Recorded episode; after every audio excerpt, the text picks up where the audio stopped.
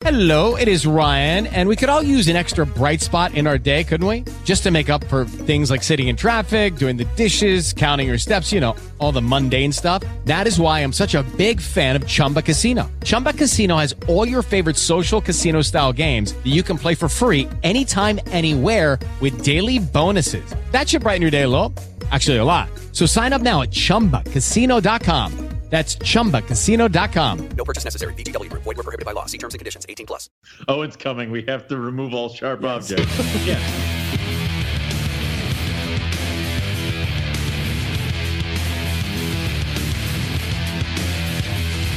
Welcome to Morelia Python Radio with your hosts, Eric Burke and Owen McIntyre.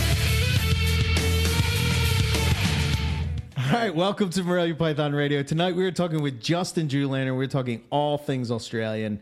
Uh, we're going to be hitting on uh, a bunch of things. But the big thing is that this week, this weekend, um, is Tinley Park. And we are not going, and that is sad. It is. Yes, because well, I have attended every Tinley Park since 2012. Owen kind of came in what 2013. Yeah, like Yeah, the- 2013. The, basic the basic rule, everyone, is when you want us to appear someplace, I send Eric first, and then he usually does one year of scouting to make sure it is safe for me, and then I arrive. So you know. Uh, Southern Carpet Fest. Eric went one year, and then you know I followed. Uh, Tinley Park. Eric went one year, and then you know I followed. Uh, Southeast Carpet Fest. I'm going to try to make it this year. Why? Because Eric went last year, and I shall follow. You know, it's we there's certain rules. This is an important podcast, and we have to have designated survivors to keep the podcast going. Also, you know, we can't travel in the same area for too long because it opens us up for assassination attempts by you know Port City Pythons. We're watching you, um, and. uh you know, various other things. So it's very important. Anyway, I have no idea what we're talking about. I don't know why you've let me t- speak this long. Please, God, stop me. Okay, pause. Thank you. All right, so this weekend uh, is Tinley Park, and on Friday night, um, October 11th, at Tinley, they're going to be doing a gecko symposium. Yes. Um, and, you know, um, our good friend Tim Walton, um, I'm not sure if Justin or Tim are the ones that started this uh, started this thing, but uh, either way, um, tonight we're going to be talking with Justin. We're going to be talking about that. We're going to be talking about Australian geckos. We're going to be talking about Australian reptiles, going to Australia, all those things, all wrapped up into one fabulous episode. Um, and if you want to check out more on uh, the Gecko uh, Symposium, you can go to NorthAmericanGeckoSymposium.com and you can find out who's speaking and they'll give you the complete rundown. So be sure to check that out. Uh, they are definitely worth attending uh, because you have some of the most knowledgeable um, people um, on whatever topic they're talking about um, in in the hobby, and they're going to share their knowledge with you. And you you'll I'm sure at the end you'll be able to ask questions and all that kind of stuff. So, um, and uh, yeah, should who be cool. knows? I mean, who knows? This might be one of those things where you get introduced to maybe you're on the fence about getting a certain gecko species, and now you can talk to a person who kind of puts your uh, worries to rest, and then you know you can jump on that. I mean, you know, it, who knows? This might this is the port. This is the place where you go to gain the knowledge that you need to be a good gecko keeper. So if you're interested, go. Also, if you're interested in just maybe knowledge in general that you can possibly use for your other reptiles, go. So yeah. Even though we won't be there, No, we will not be there. Um, but, um, I'm going to throw this plug out um, Okay. because you know uh, if you listen to this podcast, you're probably into pythons. Maybe. Um, and I would suggest that if you're if you you poo poo Morelia and you don't like it and whatever, you just go they're to not hell. your thing. I mean, all right, yeah. um, Maybe you like the short fat snakes, and if you like those, I would we suggest guy for you. stopping by Matt Minatola's table. Philly Herp, um, he's going to be there, and Port City Pythons will be there with him. Um, And uh, you can check out uh, from the ground up. Uh, Joe and Melissa will be there. You can chat with them. Matt Minatola will be there, and I believe Keith is at Matt's table as well. So Keith McPeak, Matt Minatola, Joe, and Melissa. I mean, what more could you want? Eric and Owen. Owen, and- oh yeah, us maybe. Yeah, but uh, Um, it, it, it's going to be a stellar show because I mean, obviously, also you have uh, on the Morelia side, Jason Balin, Eric Kohler, uh, Todd from Psychotic Exotics. You have Phil Starkey. You you you have a lot of stuff there. yeah, So you should be getting a healthy dose of Morelia. If you leave Tinley are like, I could have seen some more carpet pythons, you clearly were not looking. so I don't know what to tell you here. Um, obviously, because we cannot go, uh, we would love for people to post up pictures in the Morelia chat, the MPR uh, radio chat. Um, and if people are feeling considerably daring and want our love, uh, I hear Eric and I love white lip pythons of both phases, but only send them to Owen's house. So it's a true story. It's a true Yeah, I know. story. Yeah. I like to uh, manage those type of reptiles from afar. it's not not here Yeah, from afar. You know, from afar. Yes. Um, but uh, all right, Justin, how you doing? Welcome back to Morelia Python Radio. Oh, doing great. Thanks for having me back. Good. Good to be on your show. yeah. So you've had a busy couple weeks. Um, you did get a shout out in that Nick Mutton video. I think he attacked you with a laser.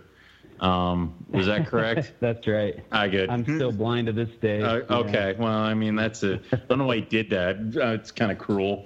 but um, are you? Yeah, I uh, was I was at the at the reptic or oh man get the Herpeton? name wrong here.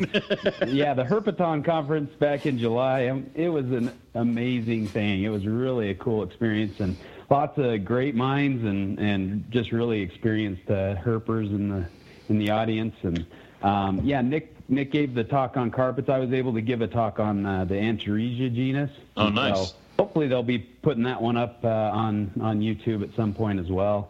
Yeah. Um, so yeah, we'll see how.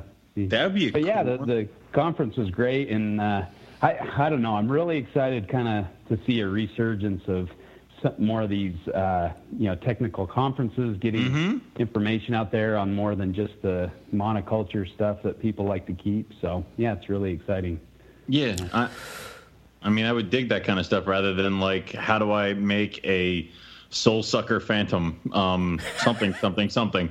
You know, it's like, yeah, Yeah, well, back in the day, that's kind of how expos were. They were like scientific meetings talking about how to keep different species and uh, you know new new things or new developments in, in keeping of, of different types of reptiles and amphibians and then they'd come to these you know conferences to talk about that and then some of the guys would bring reptiles and have them in their room and you go up you know see see the stuff after you know after the talks and things um, kind of on the side and then it said, well, they said, well, why don't we just have a reptile show where we, you know, do both in the same conference hall or whatever? We sell the reptiles and then have talks.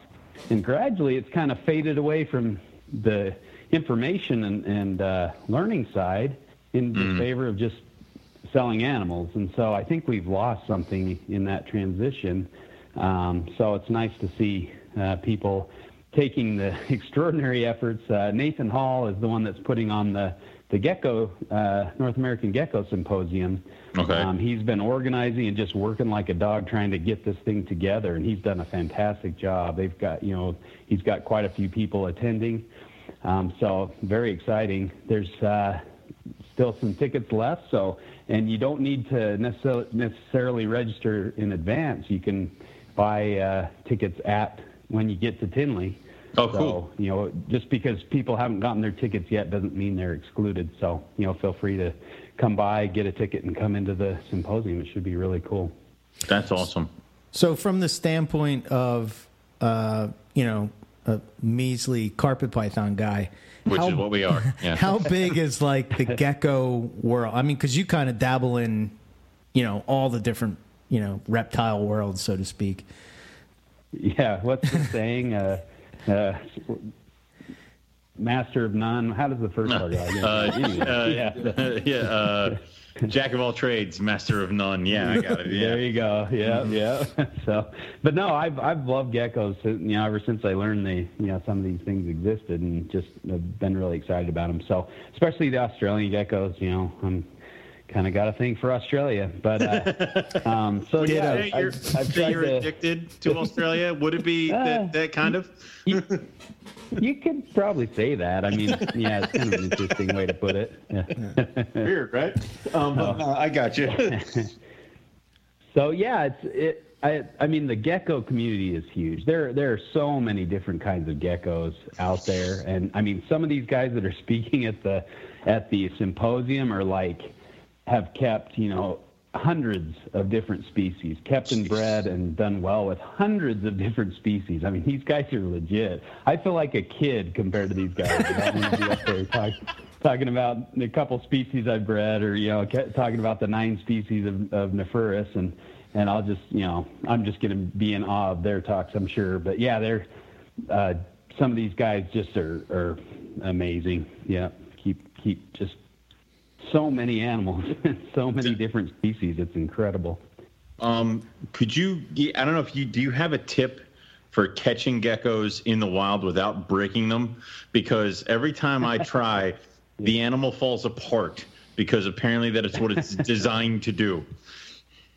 Well, you know, if you if you go into the right places up in the Northern Territory, you might find uh, one of these uh, Kimberley or Northern prickly knobtails, the Nephrurus sheai. They're related to the you know the big orange uh, Centralian knobtail geckos, but they don't have uh, a fracture plane in their tails, so their tails Oh. won't come off.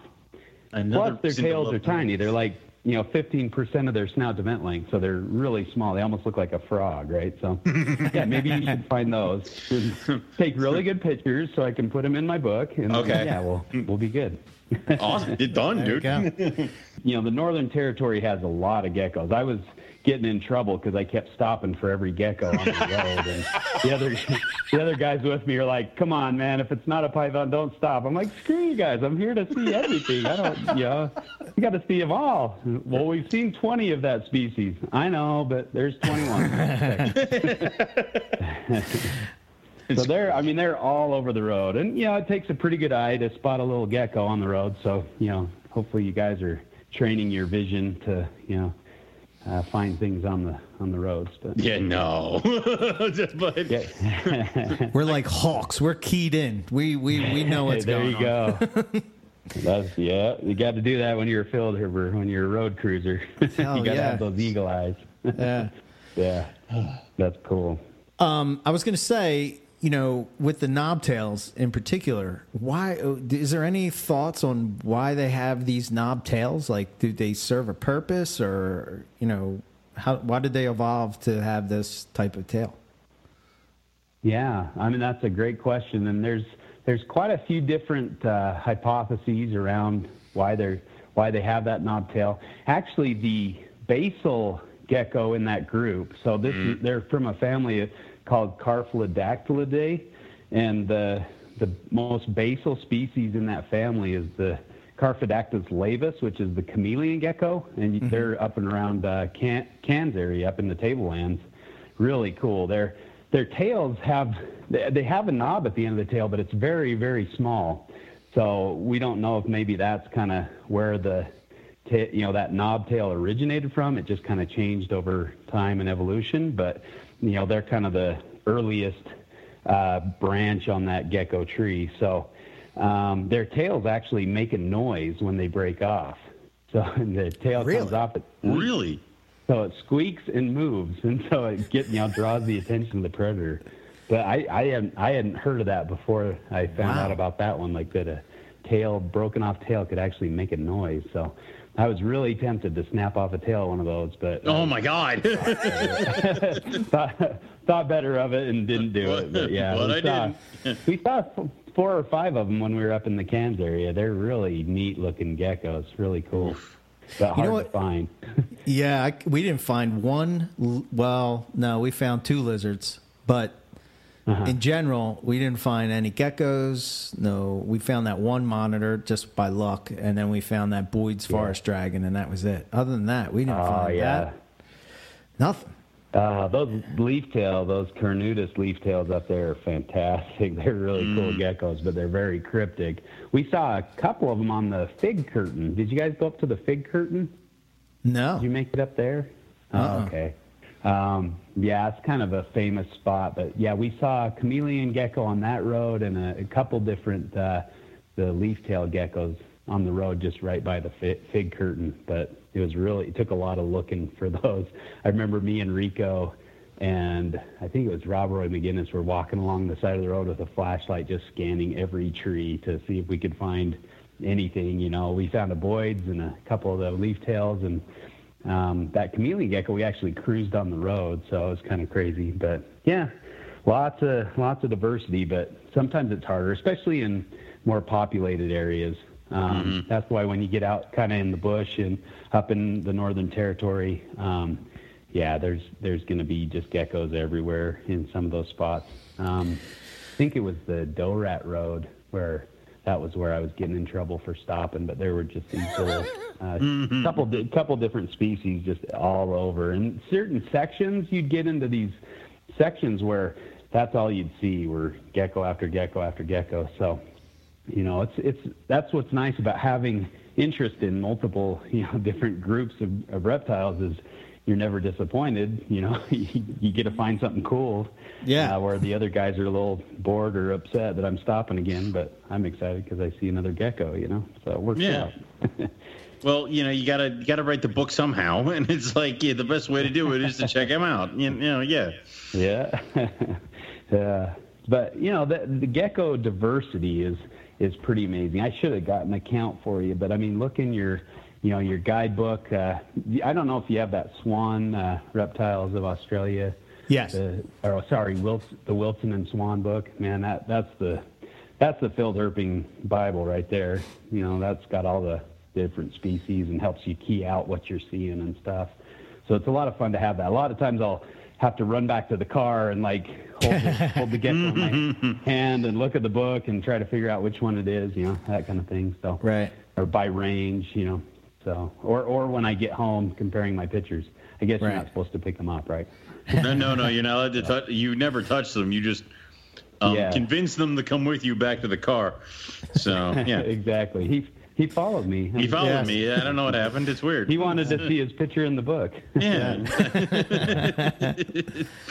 How is that book coming But I mean- oh, go ahead.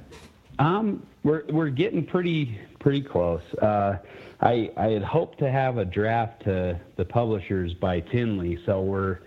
I, I don't know if I'll quite make that, but I I'm pretty close. Um, Okay.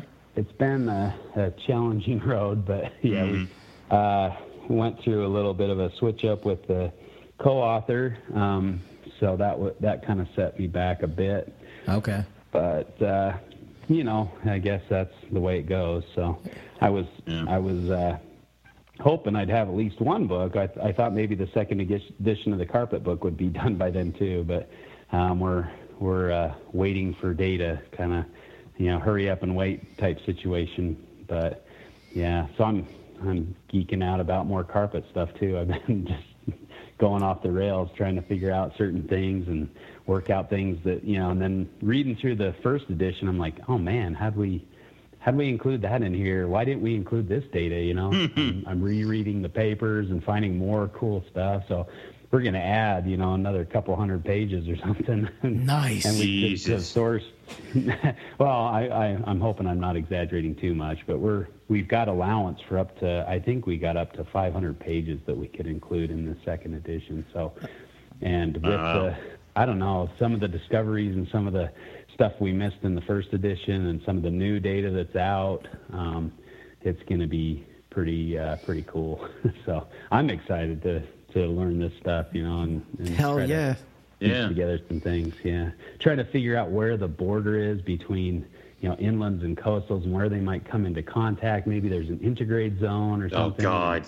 You know how what barriers to the to the movement of the different uh, carpets, and maybe there's some additional. I my favorite uh, recent word is uh, uh, cryptic species or you know like cryptic taxa where they're they're out in the open and everybody knows about them, but but they don't realize they could be separate species or separate subspecies or whatever. You know, so there's a few few of those in there, and um, you know, you guys probably read about the Black Mountain Corridor in the first edition and kind of where that th- there's actually like five or six of those type of corridors along the east coast that could and you know I lined them up with known distribution records for carpets and sure enough there you know there's a break in the carpet distribution at these different places. One's near Brisbane one's up you know north of Cairns one's kind of in that Black Mountain corridor near Cairns. So I mean there's a bunch of different places. One's in the Hunter Valley down in you know in Diamond territory. So kind of cool. So I'm mm-hmm. really geeking out about you know mm-hmm. where where the splits might occur and why we might have uh, differences in genetics based on these different um, splits. And then one other really exciting discovery. Uh, well, maybe I should make you wait till the book comes out. Damn. But, Damn it. there- there's going to be some. It, it, it's a minimum. These will be some really fun hypotheses to kind of think about and and have fun with. But yeah, we might kind of turn things upside down a little bit with with some of these things. Uh, we'll have to see. But we're waiting on some data. Um, Nick's working with Warren Booth to get some sequencing data, so we'll hopefully have um, you know at least some. Uh, s- supporting data to, for for some of the publications that have looked at par- carpet python taxonomy. Um, so we'll see That's awesome. I mean, Yeah. uh, if if you guys want the audio an audio book, Eric and I are available to read it. That would be kind of cool, wouldn't it? I'm just saying. We can even have a fun That'd be chime. a long Turn the podcast. page. Like I'm just saying, yeah. Oh, get my smoking jacket and uh, you know, a s- nice pipe and sit down by the fire. Turn the page. You're like, yeah, you know, You'll really have to work on those Scott Eipper pronunciation guide. You know, He would be so mad. how to say everything. Yeah. I think he'd fly over just to hurt us. I mean, like, yeah. So I didn't tell Owen yet, but before we get to Australia, we're going to have a class. Um, you know, I got, I got Oh, no. flashcards prepared with you know pronunciation on there and everything. You will not embarrass me while we're over there. All right. Uh, and the, and the, the the place names over there too. You got to pronounce that right. I I keep saying Pilbara, but it, you know instead of Pilbara, you got to say Pilbara. Really? So, okay. yeah, well, yeah. I've been saying Oh, yeah. Pilbara. Yeah. All right. Mess that up. yeah. Oh yeah. Most Americans do. You know. That's how they can tell a Yank when they see one, when they hear one. Oh, like That's it's not going to be pronounce obvious with us with our Yeah. fly, fly net hats and our walking stick that convert into snake hooks. Yeah. No, we're going to be, Uh, we'll blend in seamlessly. Yeah. As soon as me and Owen say water, we'll be Yeah. uh, it's a- it's all Yeah, over. Yeah, We'll be that, like they'll be able to hell? pinpoint your locality with that word. there you go. Yeah. We really get out there. I think uh, I think I can't wait for the the new carpet book to come out because I think for me, I I- you know, and it's kind of I think you're sort of uh, you know highlighting the same type of thing, um, but I get more geeked out about that kind of stuff than I do the uh, you know the keeping or the breeding or the morph side of it uh, anymore. You know what I mean? Like it, it just it's Yeah. it fascinates me. it's part of an it's part of a natural progression. I think you know we we get into we see a species and we like oh that's cool you know I want to I want to see that every day I want to keep that in a you know in my in my collection and then then we keep it for a while and then you're like man I wonder you know there's these related snakes and you start learning about those and getting excited about that. And then then you're like man I, I really want to see these in the wild. And then you go see, find them in the wild and then you start all these questions start coming and you just you know you become a field herper and you're just all all excited about other things rather than just keeping them in a box. But i think it all mm-hmm. plays back into things. You know you're like well i i might need to change my my uh attitudes about keeping up a little bit or maybe change the setups a little and you know just it really helps that aspect of it too. And a lot of people i think and you know maybe this is part of the natural progression i haven't hit yet is they kind of say well maybe i don't want to keep anything. I just want to go watch them in the wild and they spend all their time and energy you know to to make that happen. So Yeah. I don't know. It's it's uh, it's a lot of fun to to just get into it, and you know, I there's just so many cool reptiles out there. You know, I have a hard time just focusing on one. I I don't know if I've got a little ADD or something, but I just I want to you know, I want to learn about all sorts of stuff. You know, when I keep a knobtail in captivity, I have to go overboard and start researching everything, and then oh, maybe I'll write a book. And, you know, it kind of balloons from there. so, See, every every snake Justin gets into, he's like, maybe I'll write a book, and they're like, oh god damn it, dude, why can't you just keep it? exactly. uh, so yeah, I'm having a hard time restricting myself. I'm thinking, oh, maybe a blue tongue skink book or Ah. keeping those things Yeah, man. been a lot of I, fun. for- you know, I forgot you were in with but- those. Yeah. It, Yeah, it's it's. I, I I admit I would like to have like a book that covers all of the Australian pythons in one. I think that'd be really fun. Yeah. Um, but it's kind of tricky because you know you get into the liasis and they they branch out into New Guinea and Indonesia and stuff, and that just doesn't interest me. You know, I just want to worry about the olives and the waters and the you know that are in Australia, but. So they're off the a continent. Who cares? Like, you know, they have to be on the Yeah, mainland. Exactly. Um, it, it's really something that it's funny that you mentioned that. I mean, it, we are talking about Nick's video. He says that the complete carpet python is now sold out. There are no more copies in print.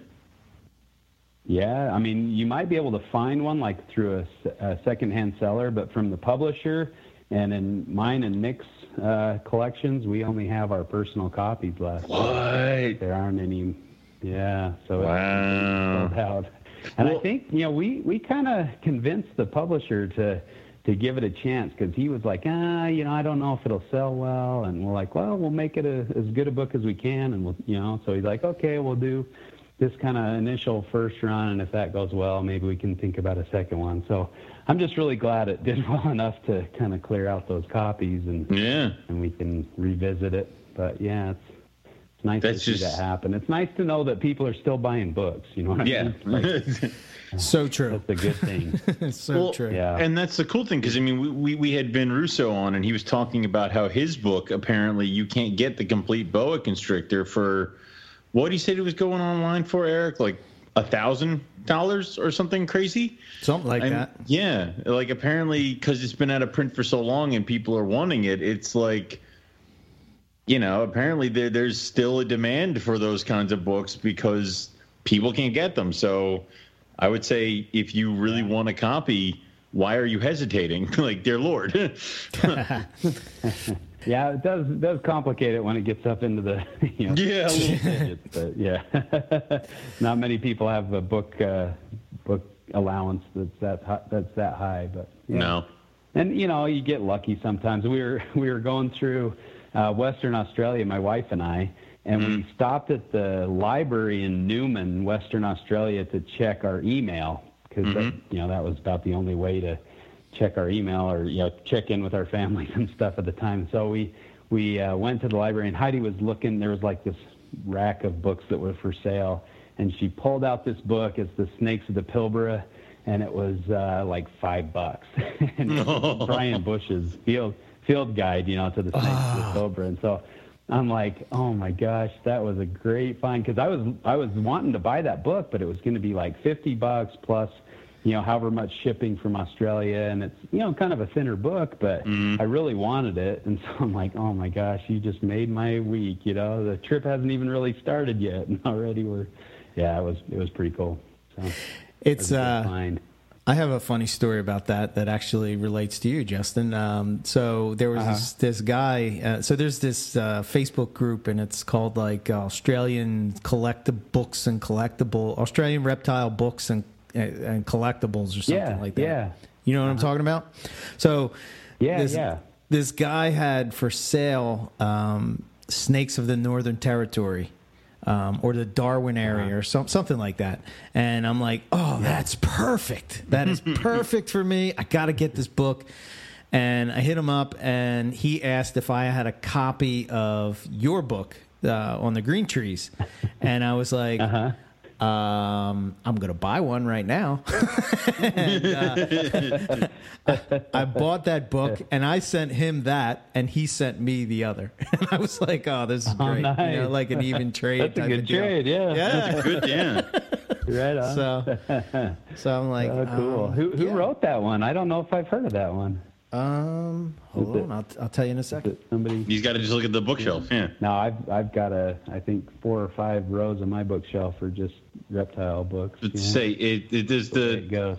say your office at the i mean your office has got to be um science books and then snake snake books right Well, this is in my bedroom. oh oh, oh wow The bookcase at home is all snake books. I, I'm lucky my wife lets me uh, have so much space there. But yeah, well i yeah i mean i imagine that one and then you never know when you're going to need something because i think I was talking to somebody and they were referring to an old vivarium magazine that had some article in it and i'm like holy crap i actually have that one. And it was like there it nice. is. Yeah, so it, you know keep everything everyone. Hoard hoard things. It's fine. So it's uh, Yeah. it's called Snakes of the Darwin Area, and it's by Graeme Gow. Oh, cool. Yeah. Is it an older book then? Yeah, yeah, it is. Okay. So- Okay. Cool. Um, Things might have changed a little bit, or I'm sure. yeah, because Yeah. when I look at uh, wait, let's see, let's see how carpet pythons are categorized. Uh,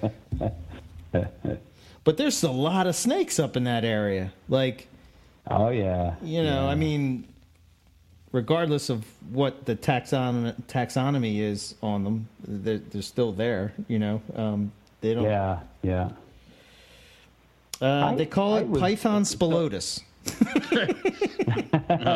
oh Yeah, no it's changed a little bit. And uh, children's That's what it is. pythons are Python. Liasis. Liasis childreni. yeah. there you go. It's been a few years since that. Yep. Yeah. oh, that's cool. Very cool. Yeah, we. I mean, uh, we. I, I got to tell you too. Like you know, we, I I can't remember. I, I heard on you, you guys talking about it, but the door or not the uh, the uh, uh, Fogg Dam. You know, Cruising Fogg Dam. If you don't see a if you don't see a water python there, then you, you know you suck or something. But um, we so it was you know me and Nick and and Rico and and a couple other uh, Peter Birch and uh, Mark Spataro were cruising the Dorat Road. Not the door. I keep saying that. That's a good road too. We found a lot of cool stuff there. But the uh, um, Fogg Dam Road, and we went went back and forth a few times. We saw zero spotted pythons or spotted water pythons, and then we came back the next night and we found like seven or eight in one night. So, so you can't Holy miss shit. on the on that road. And also, I I heard, oh I think it was the Aussie Wildlife Show uh, podcast. That's a great podcast too. But Mm-hmm. I they love were it. interviewing. Uh, yeah, yeah, it's really. Uh, they were interviewing Gavin Bedford, and he had taken the guys out there, and and I think Gavin was saying, ah, the conditions don't look right for that, but you know, you got to go out there. And I don't think they saw one. they didn't see a water python, so it is possible to God. miss there. So don't if you if you go there and and miss, you know, don't see a water python, don't you know. Don't commit suicide or something like that. You know? Owen's jumping in Fog yeah. Dam I- I- River. yeah i'm gonna go get me a croc yeah. if i can't don't, get a water don't python feed I'm yourself gonna to a crocodile. yeah Yeah, but you guys really, you know, uh, if you get up into Kakadu at night, make sure you keep your eyes peeled for some of those knobtail geckos. That would be really cool if you could find some of those.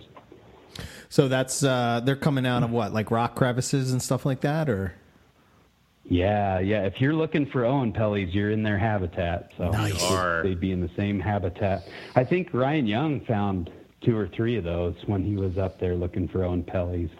Um, so yeah, I think think you've you, you could have a good chance of finding one if the conditions are right. You know, just kind of keep an eye out in the rocks and. I mean, they're they're a big gecko. They're kind of hard to miss, but they do move pretty quick over the rocks. They have kind of long, spindly legs that are adapted to life in the rocks, rocky habitat. So um, they can move when they want to. Are they more somebody uh, liken them, liken No, them to like a, a rodent? Like they'll be ri driving on the road, and this was for the centralian knobtail, the uh, Mm-hmm. amiae, and uh, they'd be driving along and just see this thing whip across the road. they're like, "Was that a rodent or what the hell was that?" No, that was a knobtail gecko. yeah, Right. So they can move when they want to. But yeah, they're cool. Are um, eh, oh, no, I forgot what I was going to ask. Hold on, damn it. um, shit, what was I going to say? I mean, Oh no! I, I this is what are they like uh, the type of uh, you know would they stand their ground or are they going to dart as fast as they can? Because they do that thing where they kind of stand up, either right? Way. Yeah, yeah. They've got a really cool threat display that's just awesome to watch. But um, I mean, I, I I've never seen one of the rough skin, the, the Asper complex in the wild. I haven't seen. So there's there's basically three species in the Asper complex. Um, Okay. They're the rough-skinned, small-tailed, you know, big body. They're the largest-bodied gecko in Australia. Not the longest because they don't have much of a tail, but if they had a tail that was proportional to their body like other geckos have, then they would be the longest as well. But they're the heaviest body, stockiest, you know, geckos in Australia, the, the Centralian knobtail Nephrurus amiae. Um, so they, they, those range down in the center of Australia, centered around Alice Springs, kind of that MacDonnell Ranges area. And then you've got um, the first asper, which was um, one of the earliest, you know, described species of knobtail gecko, and they they occur through uh, much of northern Queensland, but kind of in the interior, so in the drier areas. Um, and I I was trying to find those on that last trip in 2016 with my kids, and there was a good spot. You know, I was trying to look around, but like every five feet there was a face level spider.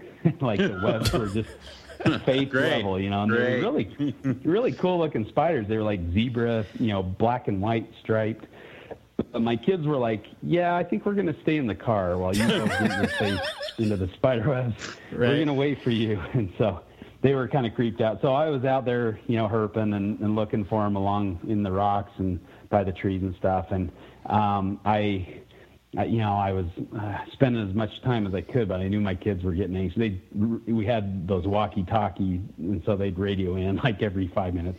You done Yeah. yet? You find one? We go yet? You know, are we there yet? And so, typical kids, you know. Right. So I'm like, and they were kind of creeped out because there was this weird looking like old abandoned shack across the, you know, across the way that we had seen, and they're like, I wonder if somebody lives there. You know, they're all creeped out. So they're like, come on, Dad. And then so I'm finally, I'm like, okay, fine, you know, we'll go. And then right as the super moon emerges, you know, so it's like, okay, Uh. we're not finding anything with the, the supermoon out. But uh, so yeah, that's the the Asper. So they're in the in the Queensland, um, kind of the outback. But they get up into the far north Queensland, up into kind of the subtropical areas up there.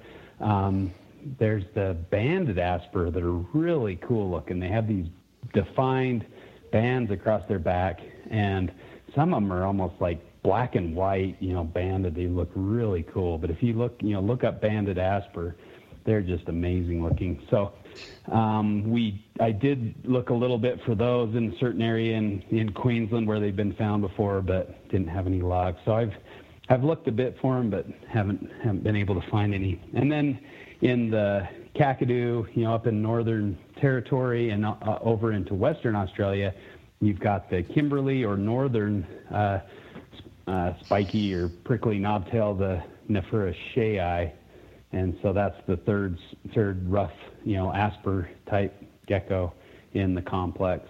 So, and they they are kind of more of a grayish color. I guess you can. They all kind of overlap a little bit in appearance, but um, they're the I think they're the smallest of the three, and they have the longest legs of the three. But they often have these purple eyes, so they're really cool looking. They take you can get some really cool pictures of them. Wow. But yeah, they do that kind of the gecko on hydraulics where they do little really slow push-ups. They're kind of jerky, you know. It looks really cool. So They yeah, do look So really hopefully you guys will find one. But if if you find one, get some good book shots for I would say, do you do you have a list of ones that we should make sure we take extra care to take really nice naturalistic photos, like to place it? I mean, uh, Well, for guide it someplace that's well lit, and you know, exactly, yeah. Lure it with a cricket or a cockroach or something. Yeah. But the uh, that That's the. I think that that that would be the only Nephrurus that you'd see up in the Darwin area. Would be the. Yeah, but it's so AI. cool looking too. Jesus, I just looked it up. Oh, while we were yeah, talking. yeah. I mean, that you're right. Those, those, see the purple eyes. It's like um, it's like roughy eyes. It's like it's such a different contrast for the rest of them. I'm like, holy crap. Right? Yeah, Yeah. they look really cool. I don't think they've made their way over into American Herpetoculture? Yeah, there might be some, you know, kind of hush hush somewhere because I know they're in Europe. I've I've heard about them, you know, over in Europe. There are people who have bred them there, so I wouldn't be surprised if they're in there if they were in the U.S. at this point. But I just haven't heard anything. But I'm, you know, I'm not in the inner gecko circle or anything like that. So. you just I, uh, keep them and breed them and all that other stuff. Yeah, but um, Again, I mean, jack of all trades, man. yeah, okay, I got you. but I mean, so I was. gonna- I was Hopefully they'll make their way over. But the the the uh, asp, amiae, of course, the Centralian knobtails, the orange, you know, really cool ones from Central Australia. They're very commonly bred in the U.S. and very readily available. Uh, you know, they've come down in price to three or four hundred dollars per you know gecko, and uh, really fun to work with. That's probably my if I you know I had to have a favorite gecko, that would be the one. Um, and then the first Asper, um, the the one over in Queensland, they are uh, quite expensive and uh, you know a little more, not as commonly bred, but they're they're uh, I think you know several thousand dollars a piece. So Jesus. a little bit more of a pricey gecko. Yeah, but there's people. I mean, my my former business partner Steve Sharp had he had a pair and bred those for you know a couple clutches from his Asper pair, and I think he paid around ten grand for the pair. Like serious business, right? Wow. So, mm-hmm. yeah.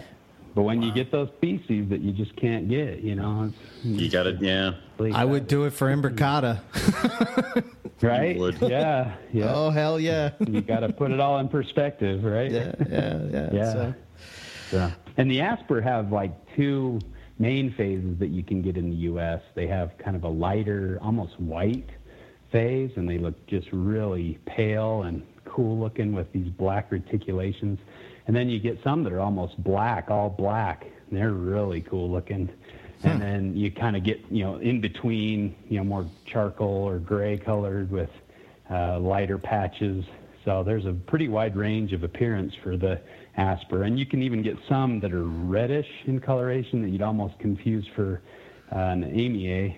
So yeah, they're they kind of come in a lot of different flavors, but um, I think in the U.S. we only kind of have the black and white, and then in the in between black and white stage. But gotcha. I don't think there's any of the red ones over here. But, Okay. yeah, very cool geckos. Yeah. I mean, I was going to ask if the like what out of the knobtail complex was missing from American horticulture because it almost seems like they're kind of like an afterthought. Either people are really into them and they keep just knobbies and that's that, or you're another gecko breeder who happens to have a pair or something like that. Yeah. So Yeah, yeah, I mean they're, they're the you know there's the the, the Sheai they're uh, you know at least very very rare in American herpetoculture if not Mm-hmm. absent. Um, the- I think all of the other species are represented. Um, that you can you know you can find all the other species. So maybe we could go through the the species. So Yeah. out of the there's kind of two main groups of Nephrurus, um, the the genus of the knobtail geckos. Um, the rough skin species, which the Asper complex is, you know, has three species within that. The other species that's kind of within that uh, rough knob, rough rough skin species is the uh, wheeler, the banded knobtails, uh, wheeleri. Um, and the wheeleri, they're they're endemic to Western Australia. I talked with the one of the guys that was wor- or uh, email corresponded with one of the guys that was working on that um, genetic analysis, and he said the paper was hung up by a different species that was included in that paper, and he didn't know when it would be published. So it is possible that we might see further, you know, you know, species divisions within that, and there's some, you know, differences between the two. And you can actually uh, just recently, of the the southern form appeared on the scene, the, and they have a little more uh, darker reticulations on their face. That's the wheeleri, wheeler eye, and then you've got the Wheeleri cinctus, which has been in the country for quite a while and have been produced. They're very easy to breed, and uh, they've been produced. They're you know $150 gecko, so they're fairly low price compared to some of the other species. So with the Wheeleri and the Asper complex, that kind of makes up the rough skin species. So those are you know four species, and the Wheeleri has two subspecies that may someday be full species. And then you've got the smooth skin species, um, and that's uh, five species there, and then one species, Nephrurus levis. That's uh, the smooth knobtails or the uh, three-line knobtails, whatever their common name. Most people go by the scientific name with the, this group of geckos, and mm-hmm. I guess we do that a bit with carpets as well. But the common names are used more frequently, probably with carpets than the uh, with the Nephrurus. So I'm going to be using a lot of the scientific names there. But um, the Nephrurus levis, um, that's kind of the most commonly seen uh, knobtail that you know probably in herpetoculture, and so they're the kind of reddish colored, and they have kind of the darker uh, collar with three light bands kind of running through that, and they have little white spots all over their bodies. Um, and the levis have three subspecies. So levis levis, which is the, probably the most widely distributed uh, knobtail. Um, they go all the way from Queensland and down into New South Wales, and then over in, into Western Australia. Um, and then the two sub, other subspecies are Nephrurus levis occidentalis, which is a, along the coast in Western Australia, and then Nephrurus levis pilbarensis, which is up in the Pilbara. Um, notice how I said that correctly. You got it right. Yeah, and, uh, did, did see that? Yeah, that was good. We did notice. and the occidentalis and the pilbarensis have smaller ranges, and uh, they're they're a little. Uh, I think pilbarensis is kind of less uh, defined, or you know, there's some suspicion that maybe they're not uh, taxonomically different than Levis levis, but you know, for now they're a, a, subspecies, and there's that's where you'll find the albinos. So there's an albino uh, morph that popped up in Levis pilbarensis, and mm. um, we uh, when we were in Western Australia, we saw probably 30 or 40 of the occidentalis. They were everywhere in one stretch of road through around uh, uh, Exmouth, kind of south of Exmouth, over to Coral Bay. They're just everywhere. And then again in Shark Bay area, they're all over the road. Uh, maybe mm. we just hit the timing right, but really cool animals. Um, and so then there's uh, several. The the other they're kind of grouped into uh, grouping called the fin-tailed knobtail get group, and they're also kind of the smoother skin species. Um, Nephrurus levissimus is probably the smoothest knobtail. It doesn't have those dorsal tubercles, so the little uh, raised scale um, groupings. Like mm-hmm. the rough skin species have really um, pronounced tubercles, whereas the levissimus lacks those, and so they almost look like they're a scaleless uh, knobtail gecko. So they're like really smooth. And then, uh, so they're they're very widely distributed, kind of in the arid interior, um, in the Northern Territory, uh, South Australia, and Western Australia, kind of in those sandy desert areas. And they're dune specialist, so they like to climb up, you know, uh, burrow into sand dunes. Uh, really a neat-looking species, but you know, kind of like how, uh, like a scaleless corn snake, their pattern just pops out and is really bold and almost looks completely different than a scaled version. Mm-hmm. That's kind of how these guys are. Their re- their pattern is really bold and cool looking. Although a lot of them are fairly patternless. They they don't have many markings, but the markings that are there really stand out. Um, the other fin-tailed species include uh, Nephrurus uh, vertebralis, and the vertebralis are very similar to Levis. They're kind of maybe in between the Levis complex and the fin-tailed species.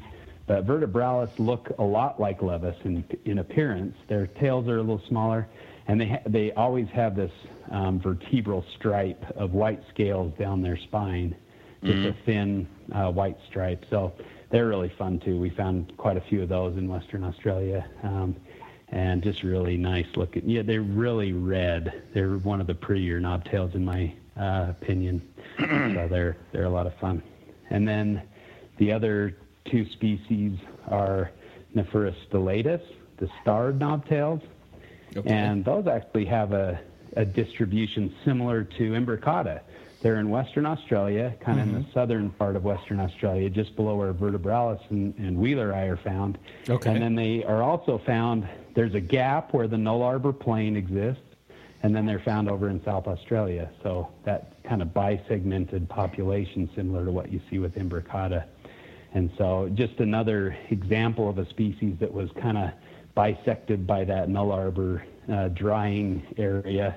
Um, so kind of a cool uh, thing that goes along with some other species. You know, it's kind of fun to see that pattern, uh, not just in a single species, but in multiple species. And you know, there's more besides those two too. So um, the stellatus are really pretty. They almost have like a just a polka dot pattern on their backs. That that's why they're called the starred knobtail. Looks like the sky, you know, stars in the sky kind of theme there.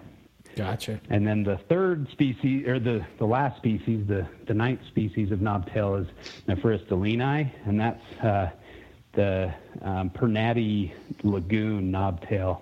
And they have the smallest distribution of any of the knobtail species. They're found in the area of South Australia, um, close to and you know around the Pernatty lagoon.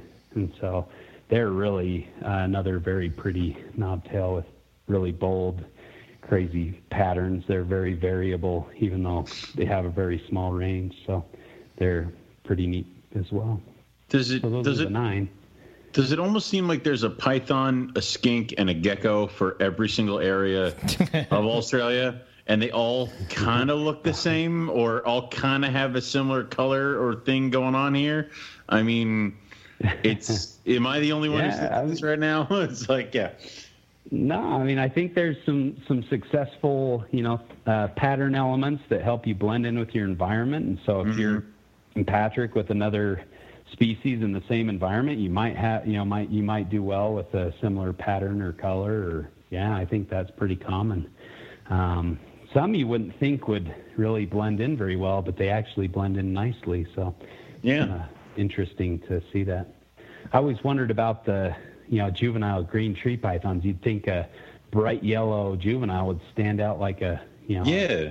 a big neon sign in the in the jungle, but um, apparently to a bird's eye, they blend in. They're they're invisible with that color. So, you know, sometimes it's not just our eyes they're trying to avoid. It's you know their predators that they might interact with on a daily basis, and you know, and and I mean the green trees we found did stand out like a neon sign. You shine your light, and they're like, oh, there's one right there, you know, glowing almost. Right. It's pretty cool. So yeah, but to a bird, they're they're invisible pretty much. So yeah, You know, it was cool. nature's nature's cool.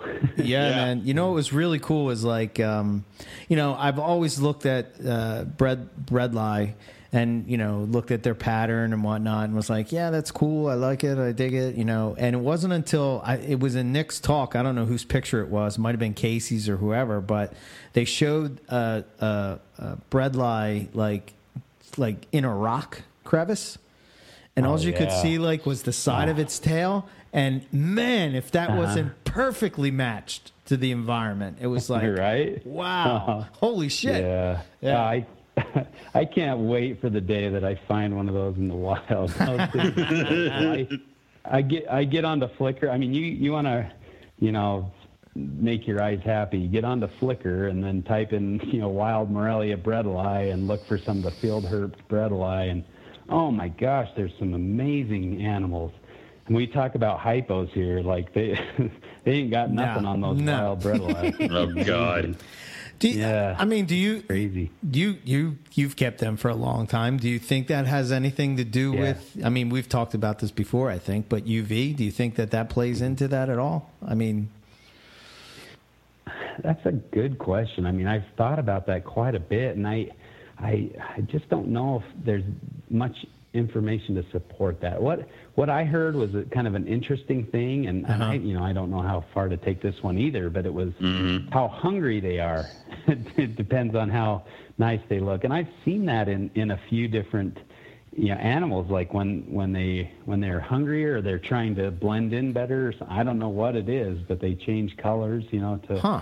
And it seems to be when they're hunting or when they're hungry or whatever. So, it, but I, you know, I don't know. You know, there's that evidence where they took them out of the wild and put them into captivity, and uh, they changed colors from that bright red to kind of a you know duller brownish with the darker black and Right. I don't know if they were just getting older or if they were overfed or you know there's a lot of things that could play into that and I tried to find some information I think I found something about UV and color and it was in lizards and they you know removed or or had less exposure to UV and they actually changed colors um, uh, but there was also something else in relation to diet and color. You know, there's a lot of things that could play into that, so it's really hard to say.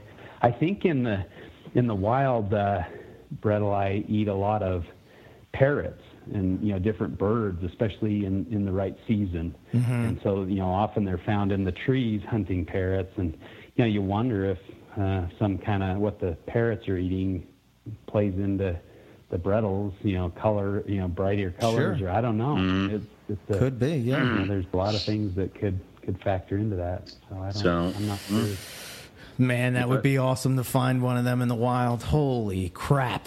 we we we have to focus. I- we have to yeah. focus on the Oenpelli because I mean, as much as I, as much as I think it would pain me to be like, yeah, these are the chuckleheads who found an Oenpelli python from the United States. It's like I feel bad for like everybody else. Like, I'm sorry. I'm sorry. It's us. So you know, it's um, no, no, I I don't think there's. I mean, more power to you because there's been plenty of birders that are out there looking for birds that stumble across Owen Trip on 'em, Probably yeah. people who are looking for Oenpellis find Oenpellis. So yeah, they're they're uh, they're kind of an enigmatic thing. Like I had a friend that was helping um, uh, look for him. Uh, he was helping uh, Gavin look for Bredels or Oenpellis, and he lived up in uh, up in Arnhem Land, up in the you know Aboriginal communities. And so he lived. I mean, he lived in the town of Oenpelli, and he, he didn't. He couldn't find any. You know, he was out there ro- driving around the town. He actually got in trouble for because the the guys thought that he was driving from house to house to visit their women when they weren't home. oh god. He, he had to kind of clear the air and take him out with him to show him that he was out herping, not uh, slandering. So. Oh my god. But, no, no, uh, no, no! I'm looking for spent- snakes. I swear. Yeah, we know what kind of snake you're looking for. Yeah, anyway, the the, the uh, um, he you know he spent years looking for these things and you know didn't have much luck. And then you know he he wouldn't even say the name Oenpelli because he was superstitious that if he said it then he would never find one. You know, but then one year he found like three or three of them in in the span of two weeks. You know, all of a sudden they were just out moving on the road and he found a couple of them. So you never know, you know, when you're going to get lucky. And I mean, Wouter, uh, Wouter uh, from uh, what's his last name? He, he's uh, uh, he Oh, it's, a lot of uh, cool- It's with a K. Wouter Uh, Cock? Cock. Yeah. Yeah. I think that's what Yep. it is. Yep. And he he he went out uh, into Arnhem Land for a night of herping and found one. So, you know, stranger things have happened. yeah. Sure enough. Uh, yeah. So more power to you. We we went. We had intel of where one was a week before we were there. Mm-hmm. We were thinking, well, maybe there's a chance he's still out and active or close to the same tree they found him in. So we we found the tree that he was pictured in, and looked. I mean, just looked around that area as much as we could. We got there like first thing in the morning. And I'll tell you what, it's like needle in a haystack country out there. There's so many places uh, even a giant, you know, 15 foot snake could hide that, you know, you just realize, okay, you know, if I don't see one, it's not because I suck. It's because they could be anywhere. Like there's, Anywhere. there's just so many nooks and crevices and, and, and I mean, these, these cracks or, or whatever go way down. I mean, you could crawl down in there for probably, you know, half a mile or something under the rocks, you know.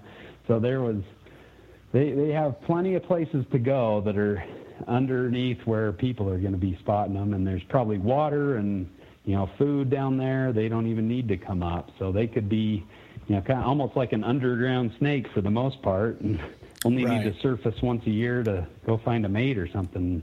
That might even be taken care of under the rock. So, you know, there's a lot of places for them to go. And we went back at night, but we got a little nervous because there were signs saying, oh, you know, if you we close the gate after a certain time, so you know, make sure not to leave your car in the car park after dark. And so we're like, okay, somebody has to stay with the car. The rest of us are going to look for Owen Pelley. I can't remember who drew, the, who drew the short straw, but yeah, yeah, somebody stayed with the car. And we're like, okay, just honk the horn if somebody's closing the gate or drive the car out of the gate. You know, don't get us trapped in here. But um, in retrospect, we probably should have just stayed there. I don't think anybody ever closed the gate. I think it was just the sign that kept people out rather than the actual shutting of the gate. But Right.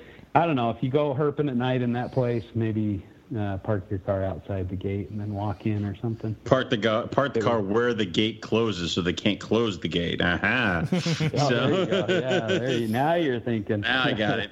but yeah, uh, it's uh, it's pretty exciting to be out there looking, and you know, there's a chance you might see one, but you know, That the chances cool. are slim, but they're still there. It's still worth looking. I, I can't. Somebody was telling me a story. It might have been. Uh, I can't remember who it was, but they were saying they were out looking, and they'd been out looking every night, you know, in Kakadu and looking uh, all over the place. And then somebody ran a or found one in the car in the parking lot of one of the main tourist sites there. You got to be kidding me. And, uh, and and like they they went and got the ranger, and the ranger was holding it, and they came back like they they came back to get in their car after a night of just getting beat up and bitten by insects and scratched up by plants and. And and then there here's this ranger holding an Oenpelli in the parking lot. So, Son of a there's the bitch. chin, Son know. of a Yeah. bitch. God. Yeah. Isn't isn't that I- the like the story that you guys find in the Darwin carpet? Wasn't it like just like you know right outside the hotel or something like that, or wherever you guys were Oh staying? yeah, yeah.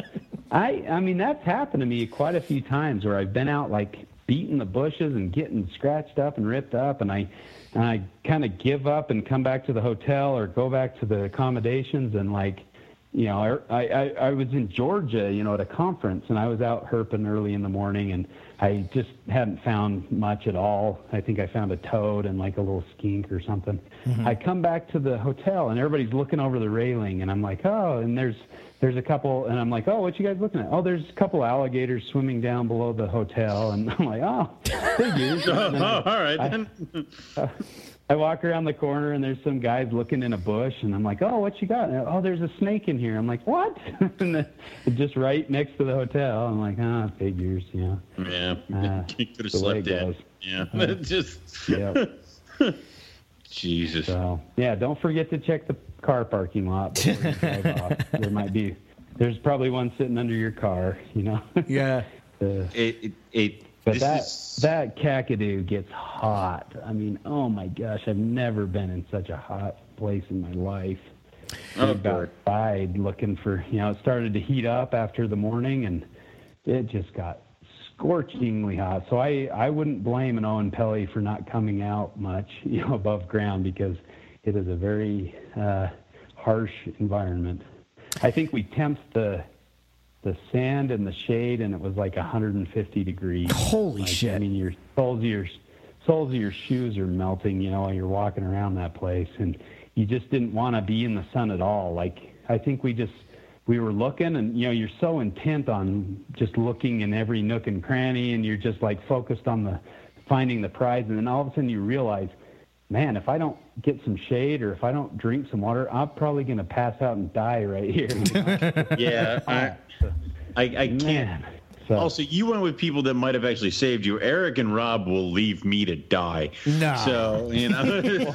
oh, you got to remember, we were with Nick, and the oh, whole Oh, yeah, no, you're right, you're right. Nick, Nick was talking about how he, if we had to come to cannibalism, that he would probably eat any of us and wouldn't think twice about it. So, Yeah, you went, you Yeah. went to cannibalism so fast. Like normally, it's like oh yeah, like I mean, on edge. We've been out here for two hours, and Nick keeps looking at me. So yeah, I mean, you know. oh he was. He, he was preemptively cannibalizing us. Yeah, He's Oh, like, God. Just in case I get hungry, you guys are on the Oh, menu. no, no. Don't forget that. Oh man. so, this was the old Nick who didn't really watch his diet. Okay. human human flesh factored into that, I guess. Oh, oh my God. Uh, and then the other the other funny story is we found one of those um, night tigers, the Boiga irregularis. Oh, cool. Um, brown Yeah, it is snake. cool. and they're really cool up there. They're like bright orange and white banded. So you know, keep an eye out for those. They're really cool. They're mild, mildly venomous, but I don't think they're dangerous to humans. I've seen people hold them and get bit and stuff, but Well, I probably wouldn't try to take find them out. You know, try to avoid that. You know, but yeah. But uh, we were I, we found just this beautiful one um, among all the geckos. You know, there was this. He was probably out chasing the geckos, but um, so I'm I'm filming this thing going up the rocks and stuff, and I, it's in one of my videos on herping Darwin or something. But uh, in the background, you can hear Nick taking a leak. who who is peeing while I'm filming? Come on, guys! I don't want that in my video. You know? Oh, God. So That's we, awesome. we called him the the pissing cannibal for a couple weeks there. oh, Uh, Damn. Well, it that was have that was a fun trip. being that this is going to be my first trip. Do you have any kind of advice to give to just solely me on how to do this thing correctly, so I don't, I don't embarrass myself in front of these guys? Well, I I'm trying to think about that. So I'm thinking back to my first trip, like, and and it was a little different because we got there and I was by myself, right? So Okay. all alone um, for for a couple days. I had my dad, but he was feeling sick, and so he went to a hotel, and I just said, Dad, I'm sorry. I know you're sick and you're not feeling well, but why don't you sleep? I'm gonna go hurt. so I took off like first thing, you know, just hit the hit the ground running. We got that rental car, and I was out of there. And I went up into the tablelands, and I walked around a lake at night, you know, looking for whatever I could find. I found a leaf-tailed gecko, found a, um, and then I was driving down off the tablelands on these windy roads, and there was a snake crossing the road, and I pulled over and you know got out, and it was a death adder, and I'm just over the Oh, moon, my you know, finding these cool things, yeah. So just you know just drink it in just enjoy it. And the main thing is don't don't be a drag on your herping companions. Like don't fall asleep when the lights go out. Like just you know just give it your all. You can sleep when you get home. You can you know just give it your all and and just be all in. And i'm sure you'll find plenty of stuff and you'll contribute to the trip. But just have fun with it you know? And really i mean it is cool when you find your own thing but it, it's almost just as cool when somebody else finds it because you can be excited for them you can see the animal you know? We, i remember uh rico found a he flipped a board and there was this tail sticking out of the ground. And it was a monitor you know it was a varanid and uh we're we're making guesses on what species it was you know? So i was kind of make you know have some fun with it make a game out of it see who can name that species I, when we were in in uh, western australia with uh steve sharp and uh, my friend mike fredrickson we were herping and oh sorry give my wife a kiss real quick and uh, you can you can leave that in or edit it out. I love my wife. But, Either one um, works. so we, we were we were cruising along and and uh, we we found a, a little snake like one of those burrowing species. Yeah. And I called it a tantilla. I'm like, oh, that is that a tantilla?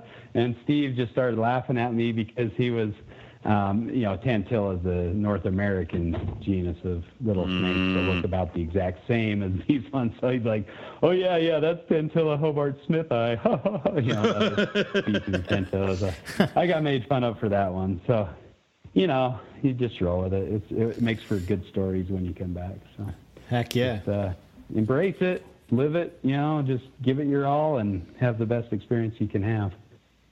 Awesome. I, th- I think you're starting in a good place though, because there's a lot of cool stuff in, in Darwin. But you know, if you have good eyes, I mean, you're younger than these guys, right? So you have a you have a leg up on them. You can be the eagle eyes. You got better eyes than they the- do. I don't the know. problem maybe is- you don't. I'm gonna I'm gonna come out there thinking that I'm gonna be the eagle eye guy who's gonna be able to stick it out and be awake the entire time. And Keith McPeak is gonna like bury me. Like he's gonna find it immediately. He's gonna be I haven't slept in four days, boys, and it's gonna be like, damn, dude. Like I think the energy that comes off that Well- man is ridiculous. So Yeah. here's here's another good story for you. So Yep. we were cruising around in Western Australia, and it was me and Mike who loved you know uh, carpet pythons, and then Steve who was a lizard guy. And all of a sudden, Steve he's like, "Hey guys, you know how come I'm finding this thing?" And he picks up an imbricata and he's holding it up. And we're like, "Dang it! How do you? Yeah, indeed, how do you find the imbricata and we're not finding the imbricata?" So, yeah, that was kind of funny. So the lizard guy found the carpet python. So, you know, there's there's definitely hope for you, even. Yeah. so don't don't uh, give up the fight before you even fight it. I, I I'm ex, I'm you know what I feel like? I feel like what a parent must feel like on Christmas morning. Um like Yeah. meaning that like you're so excited that your kids are experiencing this thing and like I feel like that's how I'm going to feel with Owen because I know what's about to Uh-huh. happen to him and he doesn't know what's about to happen to him and like Right? just knowing Mm. Owen, he he's. I'm telling you, man, dude. I I, I cannot Oh, yeah. explain to you. Only only Justin can understand on this phone call what's about to Yeah. happen to well, you. and at the same time, you get to be the parent and the kid because you're Yes. going to a new area. And Yes. You get a, you know, you're waking up on Christmas morning going, "Where's my present?" You know? Yes. uh, it's the best. It's just, and it gets in your blood. Like you want to do it again and again. Like you know how it is. It's you can't wait to get back. You plan your next trip. You know, as soon as you get back, almost. So it really invigorates you. And I, I mean, I get like almost as excited getting home and go, getting to go through my pictures and you know, post, Yeah. posting what I found, and you know, it's really exciting. So, yeah, I think I think you'll you're all right with a phone. Like that's kind of a cool thing to do. So I would recommend. Oh, and you know, you're looking for a job here. I would say, uh, or I would make your job like the uh, the phone guy, you know, taking pictures with his phone, but you could document and record like the the precise location um, of the animals you find. You know, you can have a, a voucher picture of it with like the GPS coordinates. You know, find some find some app that'll let you do that, and then everybody's going to be begging you for that information. You know, when you get back, So I, I, have, I have exact GPS coordinates for every animal we found on the trip. You know, that could be that could be your your job on the trip. Uh, Works for me. I can do that. yeah, I like this. Yeah, I I did that, on, or we we the three of us kind of worked on that together. But we uh, have a have a little file with all the GPS coordinates, and and uh, it worked out really nice. I I put it in this app that I had, and it made this nice little like multi-page printout of all the animals and their GPS coordinates. It was pretty sweet. Nice. yeah, Here did I you? was- So, oh, but- go yeah. ahead, Owen. I'm sitting here. I was thinking I was going to have to just keep an eye out for what is it called now? Uh, Yahweh or whatever the hell it is. Yowie, yeah. the yowies, yeah, Yeah. yowies and drop bears, and yeah, all yeah. those The make the make believe monkeys. Why is why is Yeah. Jason why is Jason Balin calling me? He knows what we're doing, right? Oh no, wait, it's a Monday It's- now. it's Whatever. Monday. Whatever. I'll I'll deal with him in a minute. Leave that in the show too. I want him to know. Tell him hello for me. I will. see him in ten minutes. I will tell him later. You interrupted a Justin you Um, interrupted Justin show. Yeah. Cool. The um, what was the other one? So, oh, you can you can also be the brake man, Owen. So, Okay. in, in Aus- in Australia, this has happened to me three or four times now, so it's kind of embarrassing. But when I get when I see something on the road and I get really excited, sometimes I jump out of the car and I don't put on the brake, and so the car starts rolling, sometimes towards the object that I'm looking at. You know, so when uh, we were in Darwin area and we found a big olive python across the road. I jumped out of the car and started running over with the rest of the guys. Luckily, Peter Burt stayed in the vehicle and pulled the emergency brake, so we didn't run over said olive python. Oh, jeez. or, or you trying to like get the thing is like it could have hit you too because you were running towards the Yeah. olive. Like, yeah, all right. I'll make sure Eric Yep, doesn't run yep. himself over. I got it. you can you can save everybody's lives and be the hero of the trip. there we go. See, I like that. That's a good one. Yeah. Yeah. Well, and I mean, I don't know if you like other other you know birds or mammals or whatever. You could be the I do. ID guy for other I other am- species that you know. I, I'm slightly obsessed with kangaroos. I mean, like you know, I I raised Yeah. several, so I just I would love to see them in the wild too because I, you know I've had joeys bouncing around my house and seeing them out where they're supposed to be is kind of awesome. Um, Yeah. I can also uh, mean- make kookaburra sounds, so you know that's another thing is I might be able to try to get that going if I find them. I'll get them all jazzed That's up, and yeah, so Get them riled up and Get go. 'em all oh, yeah, up, That'd and make for a go for cool experience. yeah. Because I mean, you know, we were we were with a bunch of reptile people, but you know, they didn't. We we don't know all the species, and No. especially when it gets into mammals or birds and things. So you know, if you can ID other stuff, and they're taking pictures, and you get to say, oh, that's a whatever. Uh, Um, Whirly wumba, you know. Yeah, They always it's- have fun names in Australia for their, for It's their a woolly stuff, yeah. dingo. It's like what- what- whatever they called it in the Simpsons episode. Um, but, Yeah, yeah, exactly. Um, but I uh, would have called it a. exactly the bullfrog. Yeah.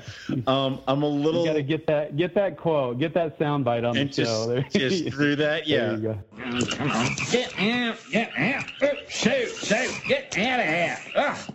These bloody things are everywhere. They're in the lift, in the lorry, in the bone wizard, and all over the Malunga Gilderchuck. They're like kangaroos. What's the reptiles they is? We have them in America. They're called bullfrogs. What? That's an odd name. I'd have called them chaswazzers. Um, that's, that's, my you know that's another fun thing when you can ID other other animals. You know, you think of kangaroos like oh kangaroo, but there's how many species of kangaroo? There's a Well, ton of different kangaroo species. Yeah. You know, wall, Wallabies. wallaroos and wallabies Eh. and potoroos and all sorts of things. So. Well, and Eric Yeah. almost saw an echidna when he was out the last time, but apparently he committed suicide. Committed suicide. It's Oh, like no. jumped off a cliff. It's like he's like, oh. So I would have really dug. They're like his indestructible, man. Those things are tough. So he probably was just escaping. Yeah. Yeah. he just, Just- came up laughing, you know. But yeah, they're they're tough little animals, and they're they're every nook and cranny of Australia. So you have a chance of seeing one up there as much as you do anywhere else. A little disappointed I don't get see cassowary. And I'm like a little disappointed I'm not in cassowary country. Um, my girlfriend, on the other hand, is happy because she's 99% convinced I would run up to one and try to make friends. So, yeah. Hey, that's what I did. I, exact. Thank I you. as close as you could, and you know, I, I I asked so that we went to a zoo and they let you feed the cassowaries, and I, What? apparently their like GI tract is like really short. You know, they they like pass things through really quick, but like you could. She's like gives us this tomato, and like here, toss this to it. And you throw it over the fence, and they like catch it in their mouth and just swallow it whole. It's pretty impressive. But yeah, we got to Damn. feed cassowaries. And uh, I, I asked her, I'm like, so, you know, everybody says, oh, they're such dangerous, they can kill people. And I said, how many recorded fatalities have been due to a cassowary attack? And she said, well, I think there's only one, you know, documented cassowary fatality. And it was a boy that was trying to kill the cassowary, and the cassowary turned and kicked him and ripped open his guts, and he died. Damn. So, you know, All right. so I, I- you know, I think the danger might be a little hyped up, which you'll find pretty common in Australia. like Okay. everything's danger, danger, danger. You know, Right. But Right. most of the stuff over there is just wants to run away from you. You know, I, I'm I'm encountering these venomous snakes, and I'm trying to run to catch up to them because they took off as fast as they could in the opposite direction. They didn't want to have anything to do with me. You know, so yeah, that's one of the things you're like. Wait, I thought this thing was supposed to be trying to kill me because yeah, it's I so thought it chased you know, people. so- Yeah. Yep. Yep. Yep. So, and it's running the other way, and I'm trying to Mm-hmm. keep up with it. So, yeah. But yeah, there's you're you're in for it, man. It's your your life as you know it is over. You're just gonna have Okay, to good. move to Australia or make a lot of money so you can go over there every year or twice a year, I guess. Ugh. Eric and uh. Yeah, it's um, Rob and Eric are going to be over there every three months, you know, in a few years. yeah.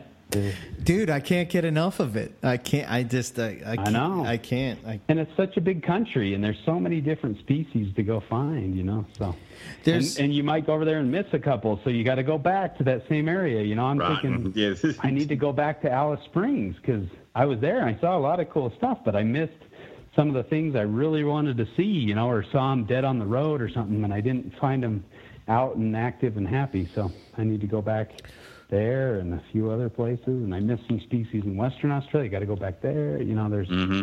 the list goes on. so what's the what's the what's the top of the list? The species Yeah. that you want to see? Like, what's the thing That that, avoided like, you. what's, what's that white Oh, whale? Man, you know those questions are like Impossible. It's, um, I, yeah, I, I mean, I, I, did, I did find well, and and it was Steve that found it. So Steve, uh, so I probably should go back and find my own, but Perentie was, was the top of the list, and I got to see one in the wild, and that was just phenomenal. I mean, I could have followed that thing all day long, and uh, it was it was just incredible. So I was. Uh, but you know, it would be cool to see more of those for sure. But I think of the ones that I haven't found yet. Um, I really, really want to see a Centralian blue tongue skink. I want to see Ah. the Bredli's. I want to find all the you know the rest of the Australian pythons. I think I'm only missing Imbricata, Bredli, Carinata, um, an Oenpelli, and a Western um, olive, Barron's olive python. I think that's it. And then I need to find a live children's python. The only children's pythons we saw were dead. Oh wow. I think I found everything else. Oh, maybe an Eastern Stimson's. I've found plenty of Westerns, but no Easterns yet. So that's that's another one that should have been a a gimme in in Central Australia. I should have found one of those, but it was like the wettest year on record, so it was a little a little rough there. You know, one that I'm hoping We that we come across would be a black-headed python. That's Oh yeah, That's, oh, uh, they're they're fun to find. Yeah, yep. We they're, could- They're very cool, and womas are just as you know, fun to oh. find as well. well, we won't be in their That was a territory, right? We won't. No, no, No. Yeah, They're farther no, west, They're right? they're over. Yeah, and south. Yeah. Next, see, see, Owen, see, you got to go back, man. Now, my my question is, Justin, after you've conquered Australia and caught of all the things that you want to catch, would you consider herping other places, or is this just you never think you're going to be done with Australia? you can't be. I'm, No, I'm not I think asking you. Yeah. I- well, and, and that's the nice thing about my job is it takes me to different places, you know, in the world and stuff. So I've gotten to go. I, I wouldn't mind like going to, um, you know, certain places in South America or or even in the U.S. You know, there's places I need to get out to in the U.S. and species I haven't found in the U.S. and um, you know, some of the Middle Eastern countries. That would be really cool. Go find one Yeah. of those spider-tailed vipers. Yes. out in the wild. Would Yes. be cool. Uh, there's just again, there's so many cool reptiles. I really want to hurt Madagascar before it's burned to the ground. Um, Yeah, it's depressing. Yeah. that's, Yeah. that that's one that I'd like to see uh, sooner than later. But it's just difficult to get there, and I don't know. It's it's easy just to go to Australia and rent a car, and you know I speak the language and you know Yeah. know know the territory a little bit, so it's not as I'm used to driving on the other side of the road. Done you know probably twenty thousand miles on the wrong side of the road up to this point. So uh, Nick yeah. said at one point you will try to kill everyone in the car because you will forget that it's the other side of the road. So he says that'll happen at least once. Like, oh, okay. The worst, the worst is when you make a turn and there's a divider. You know, Oh, in the middle God. Between the right and left lane, Oh, my- and you're like, wait, which side do I go on? You, Oh, my you, God. you invariably go on the wrong side. You Yeah. know, it's, it's, yeah. Oh. just try to stay in. That's why I like going in the outback because there's not a lot of people to run into out there. Although I was on a dirt road in the dark, you know, driving along, and I'm thinking, what's this idiot doing? He's coming straight at me. He's in my lane. I'm like, oh crap, I'm in the wrong. Oh, it's, Oh, shit. it's his lane. I'm in his lane. so I just to swerve. Yeah. Oh, my that was, God. That could have ended poorly. And that was that first night. I was in my first trip in Australia, my first night out in the middle of nowhere. I don't, I don't know what the crap I would have done if I would have ran into somebody out in the oh, middle Oh, of nowhere. God. would have been that would have ended poorly. But luckily, I realized it was me that was the idiot, not the other guy. Right. Wow. Uh, Yeah. No. I, New Zealand was I you know so I my dad wanted to go to New Zealand because uh, he had been there as a you know 19 20 year old um, back in the day and he set up a trip and that's when I broke my ankle and wasn't able to go but then I Sucks. did a makeup trip the following year and went with a couple cousins and a, one of my cousin's friend and had a it was just a great trip beautiful place but there's so many cool geckos in New Zealand like just um, these bright green Naultinus geckos, just amazing. Um, so I wouldn't mind getting back into New Zealand and doing some real herping there, getting out with some of the locals, and you know, I mean, even for the locals, they're difficult to find. So if you find any of those uh, green species, you're you're doing really good. But we were Yeah. in one area, the last area, and just found like a dozen of these um, Woodworthia species. I don't even think they have a name yet. They're just like um, species without a name yet, but they were just really cool. And there's about every third rock had a gecko under it. So I was in paradise on my last day there. You know, it was really cool. It was uh, it was in the land of Rohan where that Yeah. was filmed. Well, So that's I was herping the land of Rohan and uh, finding geckos. Nice. Doesn't get much better than that. So, well, that's yeah, the thing is like, if we go to New Zealand, it would be for me to release Eric back into his natural habitat, and you know, it'd be like this scene where they the boys chasing his dog away, like go, I don't want, don't you understand, go, and he'd run off into the field and be a hobbit, and it, you know, it, Owen, Owen's got tears running down. his yeah, face. just Yeah. don't you understand, like yeah, it'd be very sad. so, Rob will come out of nowhere and start yelling at you. What did you do? I let him go. the show would die. Show would be over, but yeah. Um, Yeah, no, I, that's I picked cool. up a field guide. There's there's a field guide called "The Reptiles and Amphibians in New Zealand" by uh, Van Winkel, Baling, and Hitchmough, and it's uh, it's fantastic. I mean, you want to see the diversity of just cool gecko species. That's the that's the book. It's kind of like Um, they don't really talk about New Zealand herps that often. So like it's really Yeah. cool to hear that there's like a lot going on there that people aren't really paying attention to. Oh yeah, I mean, well, and, and it's you know they're working on the taxonomy, and that's why so many of these things are unnamed. They've they've been found, and they're trying to figure out how wide their range is, and I mean they're very difficult to find in some cases, and so that makes it difficult. But there's you know a good uh, 20, 30 species of gecko in Cool. New Zealand, and some are just amazingly bright green or mottled crazy patterns, and um, just really cool, cool lizards. So I'd like to eventually get back there and do a little more herping there. That would be cool. It's like another. If you don't find any herbs, the scenery is just fantastic. So, Oh yeah. yeah, it kind of makes it makes it a little less crushing when you don't find all the stuff you want to find. But Yeah, I was enjoying I was seeing enjoying those seeing- pictures. Whoa, that was weird. Yeah, it was weird. and When you were posting them up from New Zealand, that was uh, that was pretty sweet. oh yeah, Every- it was it was incredible. Uh, every day, Justin would be saying like, "Oh, this is what I woke up to today in New Zealand," and you'd see it on Facebook, and you're just like, "Oh, so jealous." Well, I mean, New Zealand itself is one of those other places that just has a bunch of weird stuff that live there. They just happen to live there. I mean, the uh, I mean- the Tuatara. I mean, come on, that itself is awesome. Oh, yeah. Yeah, that was uh, that was one thing we didn't uh, get to see much of. There was we went to the Orana Wildlife Park and they had uh, a huge uh, collection of different of the native geckos as well as some tuatars, and they had baby tuatars just hanging That's out on so you know, cool. on this cage. It was so cool. I'd never seen a baby tuatara. They're really cool looking. But uh, yeah, I mean, all their most of the geckos there are live bearing, and that's you know What? fairly rare for geckos. But yeah, I mean they're they're very southernly distributed, and most geckos are you know more tropical or sub subtropical desert that kind of thing. So it's kind of weird. They're you know just uh, just most of this most of the animals on New Zealand are live bearing as far as the reptiles go. So pretty crazy. Yeah, they have those like yeah, giant parrots weird. that walk on the ground too. The like uh, Oh, Uh, Kakapo. Kakapo. Yeah. Kakapos. Those are so cool. That is, Uh, I, I was I don't know. I was dying to see a Kea. I really wanted to see a Kea, and they were just kind of eluding me. You know, I'd hear them calling or seeing them from a distance. yeah.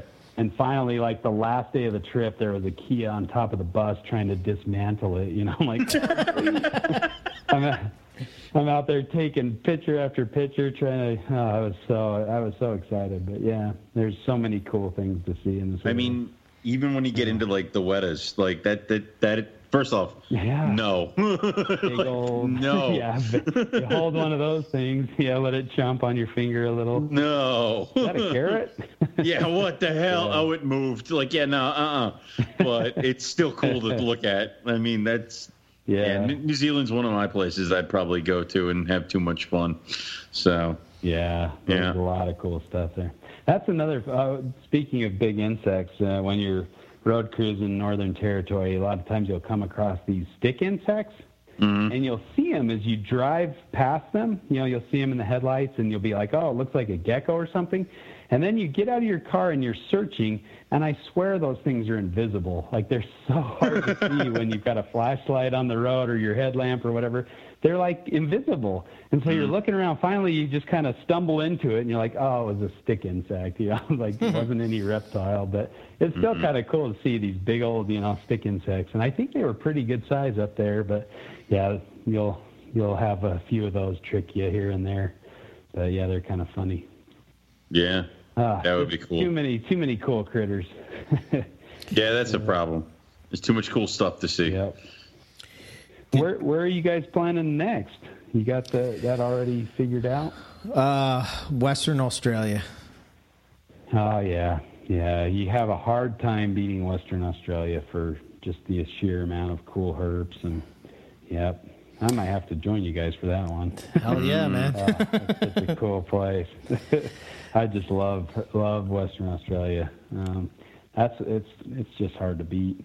I I would go back there anytime I could. I think um, we're planning. I'm I'm I just found out our our next uh, or well not the next one but the one after is in uh, Gold Coast, Australia. So I'm hoping to. I mean it's during it's in May or or April, so it's kind of late, almost early fall or or uh, so not the best time of year. So I'm thinking of heading up into the Kimberley and trying my hand up there if I can afford it. But that'd be sweet. Just to extend my trip Ooh, by yeah. a couple weeks and head up Yeah. head up to the Kimberley.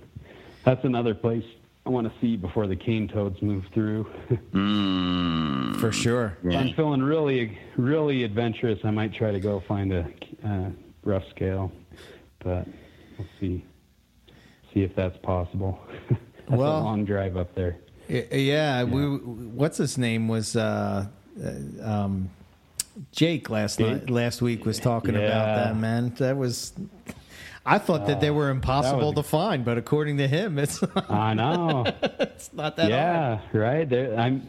There were three or four Australians that you know, three or four groups or trips that went up there and found them. I'm like, man, maybe they are. Maybe it's just more accessible now than it was back in the day because there's some Yeah. roads that just weren't weren't there, or weren't paved, or were impassable. You know, back in the day. So Yeah, I remember. Uh, all it is. I remember when Terry Phillip was talking about them on Reptile Radio, long, long, like yeah, that was Uh-huh. a long time ago, and he was saying, you know, he was Yeah. explaining about like where there are, and like he's like, yeah, you have to take helicopters to get there, and it's like in this Oh, room, God. you know, it's like you you you'll be there for like a month, and you know, like Oh, oh yeah, oh yeah. I, I was listening to one of the guys that was on that trip with that first trip with John Weigel, and he was talking about being in a an inflatable raft and like saltwater crocodiles were like bumping into it. No, like, testing no, it. no, He knock it over. You know, like holy crap. Oh, So God. risking no. life and limb for you know to go find these snakes, and now you can just drive up there and find them in a canyon. You know, no big It's deal. gotta it's gotta be a little bit worse to be like you know I, I risked uh, crocodile infested waters in an inflatable. You had air conditioning the entire way and went right up. Well, like, yeah, Right? come on. Yeah. Uh, And I, I, I found out that the I think it's Tourism Australia, like uh, it's either Western Australia or Northern Territory, will um, help you help you out with a rental, so like you can have unlimited miles and like in a four wheel drive, because that's really hard to find anybody that'll rent you a four wheel drive.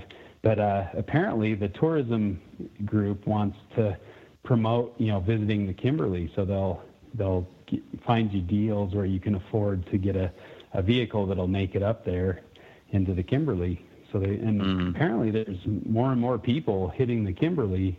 Um, so I guess that's that plan is working, and they're getting more tourists up there. I've read a lot of different blogs and you know things like that that talk about going up there. So Huh. it's getting to be more of a reality these days. So Wow. I want to try to make it up there before the cane toads kill everything. Yeah, for sure. Oh, Yeah. yeah. that's yeah. Oh, and that was something that really kind of like that that. I, you know, you hear about that, but then when you Mm-hmm. actually see it, it's like a whole. It's different. You know, you you're like, oh no, this is bad. Is that that's why you run them over with the car? I mean, you know, but know. I was torn. I was torn. I didn't want to kill the They're toad. to be- you know, and it was like, the oh, spotted this- lantern flies out here. You This- ain't supposed to be here. Crush it. This like poor, you know, this yeah. poor toad didn't ask to come here. Some knucklehead decided it would Yeah. be a good idea to put it here, and you're like, but at the same time, you're killing Exactly. pythons, so I'm going to run you over. exactly. You know, You're just torn. I there's actually a new paper out by uh, Rick Shine that was talking about cane toads and their impact, and and that it's really um, they're they're making some inroads, and like actually the toads are are becoming kind of a normal part, and things are rebounding, and, and it's not as doomsday as we initially thought. Um, Oh, so really? That's kind of it, it was a it was a good news paper, I thought, you know. So it makes me feel bad because I was the same way. Like I didn't want to run them over, and like they're like hit it, hit it, and I'd like, oh, I I'm I I'm not missed good it. I'm not very good at it. You know, oops, Yeah. sorry guys. Like I just couldn't do it. Like I couldn't bring myself. I, yeah, same kind of. You know, it's not their fault. It's stupid humans' fault that they're Right. here, and they're mm-hmm. they are cool animals. Like they're beautiful and you know in their own way. So you can know. lick them. I mean, That- you that know. a- yeah, yeah. You get high. if you- Purple yeah, you, haze. you- you really want to do this, yeah. you- you Want to go a on a rainbow walkabout? Yeah. Oh, jeez. I can see it now. Owen's licking a cane toad. I can walk across this water here at Fogg Dam. No problem. I'm invincible. Oh, That's the last thing that's he we saw said. him. we recovered his shoe the next day. Yeah. So uh, Uh, that's maybe that's another job Owen could have. He could be There the go. cane toad guide. Whoever, Yeah. whoever wanted to lick the cane toad, Owen could make sure they did it safely and exactly. he guided them Your so they wouldn't Yeah. die. Don't freak out. yeah. Dear, oh, dear. Oh boy. Yeah. cool. Oh, you're in for it, Owen. This is going to be a cool trip. You should, Yeah. you know, regardless of you know how many you find or what species you find, you're going to see something that you're you're just going to want you want to get go back and try it again. You know, try to and go to other areas. It's just going to be a cool experience. Sure. Hopefully. Yeah. Yeah, I call it like uh, if you ever want to reboot yourself um, in the hobby, or you, you feel like you're getting burnt out, or like you know, this Yeah. is this is something you should do. You know, go go herping, Yeah, and like yeah. all of a sudden you're just you come back and you're just rejuvenated and you're excited and you just have a different perspective on things and like you were talking about earlier justin you you know you might change some of your uh, approach to husbandry or you know just just things to think about because you were in their environment you felt that heat you felt that you know humidity or whatever Yeah. it is you know so cool Yeah. stuff and that's and that's where how that's how we all started out, right? With that fascination for the frog or the snake in your yard, you know, and just watching it move through the environment and thinking about it and getting excited about it, want to watch it eat, you know, all those kind of things.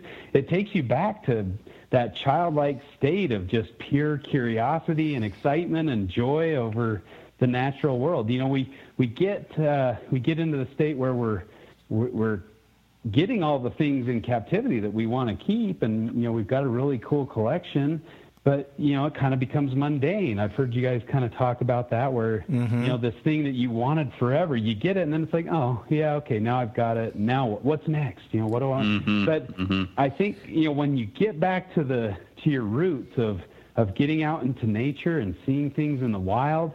Um, it gives you that excitement again for it, and you may have kept it for 20 years. You come home and you see it with it in a different light. You see it, you know, through different eyes, and you're like excited again and rejuvenated, like you said. Yeah. And it just, you know, there's there's nothing like that, you know, and and that's that's what I think everybody needs. Everybody needs to get outside more, and and it's kind of a catch 22 because the more cool animals you get, the more time you have to spend taking care of those animals, and the less time you have to get away. So I think that's why mm. a lot of guys kind of get out of keeping and get it more into field herping because it gets them into that state of excitement and joy and you know uh, childlike wonder, whatever, which you know mm-hmm, we mm-hmm. need more of in this world anyway. So it's it's a win-win that way. But I think there's a you know a balance. You can keep stuff, but you can also you also need to get out into their environment and and see them and experience them in the wild.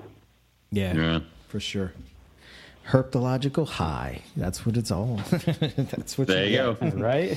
Yep. I tell you what, that you know that that first night that I was in Cairns that I was telling you about, Uh-huh. uh, going up in the Highlands, I was out until four or five in the morning, Jesus. and I I you know, and I just come over on a plane, and I'm out driving for eight hours after I land in the country, and I was just had no desire to sleep. I was just like wired, you know. It was like Yeah. some drug I was on, you know, herp, herp speed or something, you know. So I was just out there, just no problem, you know. And I I get back home, I slept for a few hours, get up again, do it the next day, you know. We went up and went up into some of these areas, found a Boyd's forest dragon for the first time, you know. That image of that lizard on that tree is ingrained in my mind and will be there for the rest of my life. It was one of the coolest experiences. So, yeah, it's just no beating that feeling. Yeah.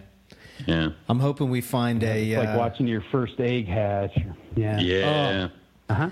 That's very close to that. Yes. Yes. That first time you see that little head pip out of the egg, you're like, Holy crap! I did it. I did it. well, I didn't do anything. I just sort of like. Holy crap! The male and the female that I locked in the same cage, cage did something. Like, yeah, Yeah. I got it. but it never gets old, right? It No, never no. gets old to watch a snake hatch. You know, every does. time you get eggs hatch, you're like, oh, sweet. You know, it's just the best. That's the thing is like it's Yeah. these things kind of come in like waves where it's like maybe you kind of feel a little burnout, you kind of feel a little ugh, same thing, clean waters, clean cages, feed snakes, da da da. Then babies hatch, and you're like, oh, like it brings you back up because the babies have Yeah. hatched or they're mm-hmm. hatching, and you're like, oh, the new stuff, and the check this one out, and oh my god, what's that one look like? And look at this one's feisty as hell, and oh, this one won't eat, and then it kind of you dive down a little bit more, and then mm-hmm. it kind of pick yourself back up again because it's time to pair, and it's time to consider what the pairing should be, who should go with which, what are they going to look like, what are those babies going to do? So it's kind of like brings you back up. But babies hatching is always what kind of pulls me out of the dumps and back into the high life. So uh, I, it never gets old. Yeah. Yeah, and I mean, herping Australia is hatching a baby times ten. I mean, it's like, that. yeah, Yes. finding finding that species in the wild. It just, yeah, it keeps you going and keeps you motivated for you know a long Uh, time to come. So, I think I could die happy if I found a rough scale python in the wild. So, right? We're gonna Yeah. get you there, Yeah. Owen. uh, I wouldn't want to come back. Just leave me here with the roughies. Yeah. I'll join them. Yeah. Well, hope, Mm-hmm. hopefully, I'll have some intel for you in a couple of years, unless you Sweet. beat me to it. But then you can provide me with some intel. yeah, you know. I mean, you got to tell me what what animals you need me to take pictures of. If I find it, I'll do it. Or Eric will because he's Oh, got the better camera. yeah. So yeah. Yeah, any Dar. I mean, if you guys find any Darwin carpets too, I'm sure we'll be able to fit them in the book. And you know, we're always looking for specimens of you know wild with known locality, and it doesn't have to be pinpoint locality, but you know general area and and good photos of them. Um, Yeah. yeah, Yeah. Speaking cool. of So that, keep an eye out for I gotta send. carpets. I gotta especially send. outside of the Darwin area because it seems like they're very difficult to find outside of Darwin. yeah, that's what I hear. Yeah. So yeah. So if you find one in Litchfield or some cool place like that, you know, ah, make sure you get lots of pictures. Yeah. don't That one will worry. Go in the book for sure. You got to get me a carpet. We Yeah, gotta you got find a carpet. We got to find a carpet while I'm over there. I don't care what it is, but you got to we got to find a carpet. Well, that's what I kept telling Rob Yeah. on our first trip. And, you know, I kept telling him, like, dude, if we travel all this way and I don't see a carpet python, I'd probably be kind of a little bummed out, you know? So, like, Rob's mission Yeah. was to find a carpet python. And sure enough, that first night, man, there it was right on the road. Man, There. that was awesome. It's nice to get it over with quick, oh, right? Yeah. That's how the Darwin was. You know, Yeah. the first night, there it is. Okay, we're Right. we're good. We Then- can anything we find is gravy. Yes. Yeah. Oh man, dude, that was so cool to see a carpet python in the wild on the side of a road, just like freaking chilling in some grass, and you're just like, "What? This is nuts!" You know? Oh yeah. Holy oh shit. yeah. Yep. Uh, But- yeah, it doesn't get much better than that. so, um, as we're winding down on time, there's two things. Well, um, the first thing, like, what's on deck for your your upcoming season? Are you doing anything that you've never done before, or uh, trying some new species that you uh, haven't bred before, or what do you got? Um, yeah, I have. I was. Oh. I was very fortunate enough to. Well, I well, maybe I shouldn't say it here. I might have to tell you Okay. in person. Off So- off air. Oh, it's one of those. No, I, well, I could probably say it's probably not that big a deal, but um, I, w- you know, I had a had a pretty good year. The Antaresia, I got some spotted pythons, some striped spotted this year, which was pretty fun, and uh, got some bredlis, so that was nice to have hatch them again, and Nice. um, you know, had a had a western blue tongue skink born, which was you know, I was over the moon about. That was really exciting for me and really happy to have that uh, happen. So um, hopefully I can repeat that this next year. But um, I I was able to get some uh, gammon ranges carpet pythons, and I hatched out a clutch of gammons. so Wha- wha- wait. What? un- un- unfortunately, I only got three, and they're all males, which kind of bums me out. And I'm Well- really having a hard time getting these stupid things to eat, but they're just gorgeous. I mean, they're really cool snakes. So Eric, I need you to Um, breathe, all right? Because I, I hear you holding your breath. Okay. I know. I just fell out of the chair. but I I'd heard I'd heard some had come into the you know country besides the ones I had from Europe, so I was like, well, they're they're out there, you know. So um, I guess I can probably talk about them. But yeah, that's one of the highlights of, of my year for sure. So Holy shit, really that's cool. to be able to. Are you going to try to redo? Are you going to try to do them again this year? Being that you got all boys. Um, no, I mean I euthanized the adults after I got the. Ah. They're gone. They're dead. Just burn. Oh yeah, of course Well, I am. I'm Dumb question, Owen. definitely try it again. I need I need some females. You know, I gotta gotta try it again. So yeah, they're definitely being paired again this year, and Cool. um, so we'll see what happens. But All right. So if you they're, uh, produce they're some, I'll, beautiful animals. I'll pay for your Yeah. trip to Western Australia. Sounds like a deal. oh, that's cool. Uh, that is yeah. really cool. you have to show me some yeah, pics of them. pretty- They're, they're- badass. Yeah, they're beautiful animals, like really cool snakes. So, yeah, I'm I'm really fortunate to to be able to work with them, and um, so hopefully it works out again this next year. Um, I I'm not aware of if if anybody else has produced them or if anybody else is working with them. You know, give me a shout out and contact me because I'd like to. I don't know who who got them when you know they were imported this year. I just know if somebody brought them in, so I'd like to visit with that person at some point. Cool. Swap notes or whatever. But yeah. So Well, I bet if they're, they're, out uh, there, they're, they're listening. so, Yeah, I hope so. Yeah. uh, That's well, awesome. and if they made it to the end, then they deserve to hear that information, right? yeah, yeah. If they if they stuck around, this is when we usually uh, drop all the really good knowledge and also the Yeah. let's see if people are actually listening. Because then you know later when we get questions, we're like, you didn't listen to the show. So yeah, it's right. Yeah. Oh, so don't tell anybody. Just let them, you know, let them. let them come to us. Yeah, exactly.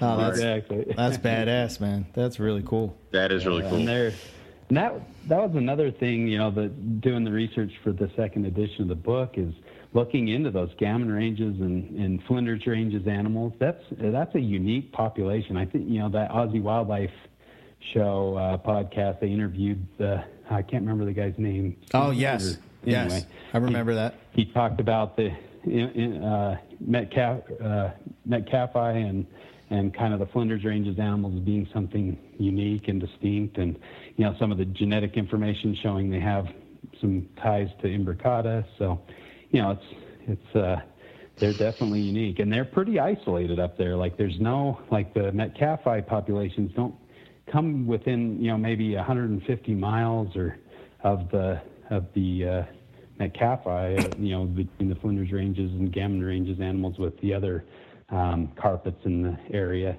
They're almost closer in proximity to Bredli than they are to the Metcalfei, so it's kind of interesting. That is cool. But Here's- definitely cool, cool animal. I think that might be the cover of the carpet python book. Is this Flinders Oh. Ranges carpet that's just freaking amazing, just red. Oh, it's so beautiful. uh, so yeah, we're we like to have you know like on the carpet python book we put a Bredli's python, so you know, Right. we got to shake it up a little bit. Yeah. Cool. let people know that Bredlis are carpets pythons. Just because they're you know a different species doesn't mean they're not carpets. But Centralian carpet python, right? Right. Uh, So Got to reiterate that. that's going to be hard. So- the the last question I would ask is: Were they? Where did they fit in breeding wise? Were they? Did you just regular carpets? Did were they more of a spring breeder or? Well, I, they kind of took me by surprise because uh, they. I, I wasn't expecting them. I didn't realize they were gravid. I had just barely paired them up, and Oh. you know it was not too long after that. So I paired them up in in the spring. So like the spring. So they they would fit into the spring breeder, and that makes sense because Yeah. of where they are and Sure. you know other species in close proximity. They're also spring breeders. So yeah, they're they're more of a spring breeder, I would think. But you know, I put them together in the spring, so I don't know. Right. if, uh, if they would have bred earlier or you know whatnot. But I would I would assume that, and that's why I put them together was because I assumed they would be spring breeders. Spring breeders. So, Okay. yeah, they've they hatched out maybe uh, two months ago or so, maybe a little less than that. So yeah. Wow. Man, that must have been hard to hit on sit on that info. yeah. like you must have been like, ah. Oh yeah, I know. Well, and I was I wasn't going to say anything, but I uh, I figured you guys would appreciate it. And Do we do? I also heard that others you know came in from Europe, so Yeah. I guess kind of they're they're coming in. So people people know about them enough, I guess, that they're they're here. So that'll work out, I guess. But, yeah, I think it was what? and like we said, you know, oh, only real fans are going to hear to the end of this anyway. So, That's right. Exactly. Yeah. Right. Everybody else cuts out. Yeah. I remember on uh, before before it was known that that was even a thing. Somebody, I think they were in Japan or something, posted up a picture of them and said what they were on Morelia Pick of the Week, and I was like, "Oh, really? shit, we better hide that post real quick because I don't think that uh, people want that posted." Uh, so we just kind of whoop. uh, that's cool. Okay. All right. Um, yeah, I mean, where can uh, people touch base with you, Justin? Where can they find? Where's the best place to follow you? Um, normal channels. You can uh, contact me on Facebook Messenger or um, on you know Instagram. Uh, I'm just under my name on Facebook, or you can go to Australian Addiction Reptiles uh, Facebook page and my website AustralianAddiction.com, um, or uh, you know my contact information is on my website as well. And uh, make sure you check out the North American Gecko Symposium at Tinley this this coming weekend if you're in the area.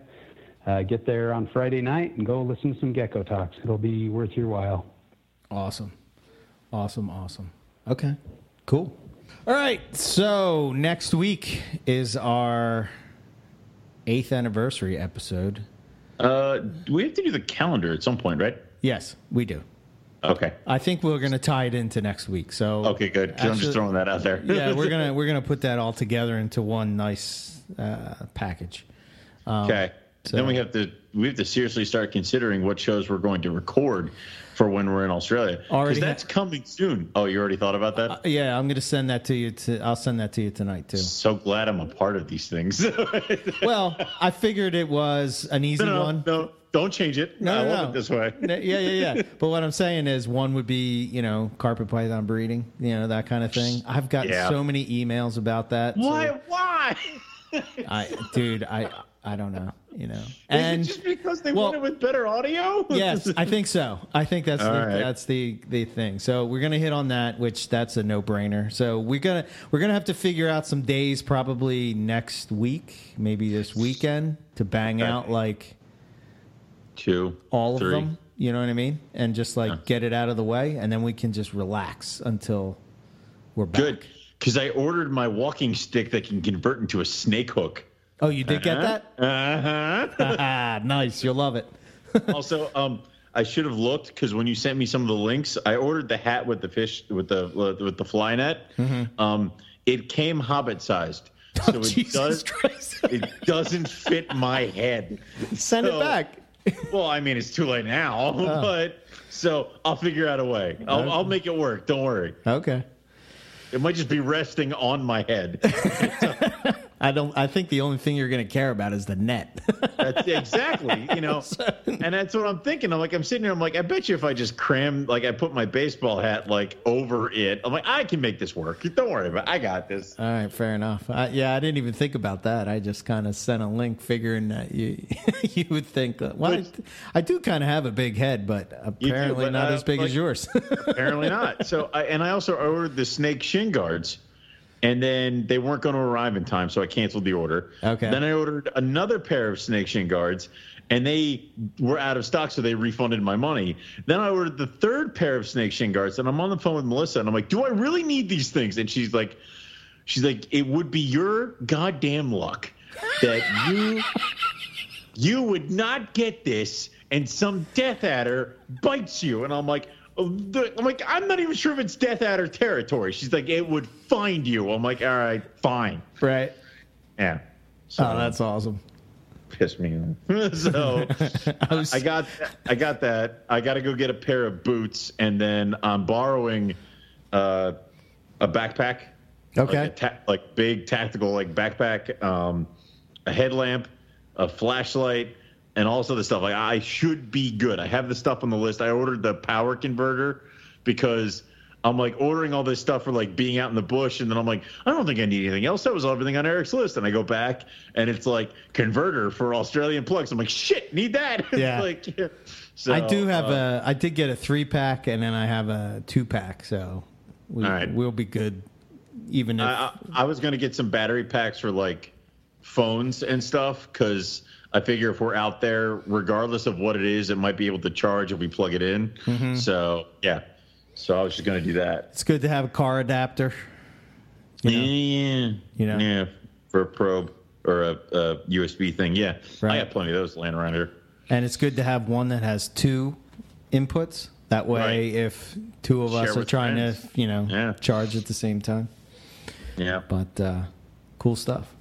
So yeah, so next week we're going to be doing the calendar contest and the eighth anniversary episode, and uh, yeah, so that'll be cool. And then we'll have the other episodes lined up. One of them being carpet python breeding. Uh, that will be uh, be in there with improved audio quality. goddamn right. Um, We're gonna, gonna- talk like we're Rich, we're gonna talk like we're David Attenborough. Yeah. and then the the carpet- majestic carpet. Yeah. Goes into the, the grass. you must have grass in order for it to breed. with a mighty bellow. Yes. yeah. I did see, uh, on a side note, I did see an advertisement for a new series coming out, and on that was Australia. Um, For somewhere at the BBC, it was like seven worlds or something like that, going like to the seven continents, and you know, Can, I wish there was just a way to have him narrate what we do in Australia. Like, just have a camera crew follow us and just have him narrate it. how cool would that be if there was an app that like changed know, your voice to sound like him? It's MPR would be so different, you know. Exactly, or, or almost like almost like uh, Arrested Development. Owen says he's fine. Ron Howard's voice. He wasn't fine. It's like yeah, it's like that. Nice. That's all I want. You know. that would be so cool. So uh, yeah, so we should have the calendar uh, coming out soon after that, um, and then for us, you can follow us at MoreliaPythonRadio.net. It's our website. Info at MoreliaPythonRadio.com is the email, um, and as far as myself, ebmorelia.com. com. Uh, and then you can go from there. Uh, and don't forget the North American Gecko Symposium.com is the website for the upcoming Gecko Talk at Tinley Park on October 11th. Yep. And for all our friends who are headed out to Tinley, uh, safe travels, safe trips, and uh, enjoy yourselves. Because for so those of you who are, it is your first time going out to Tinley, just really kind of soak it in and enjoy it. Um, and uh, we hope to see you guys out there next year because we will definitely not let another one slide past us. So Absolutely. There you go. All right. Yes. Cool. Uh, did you do your stuff?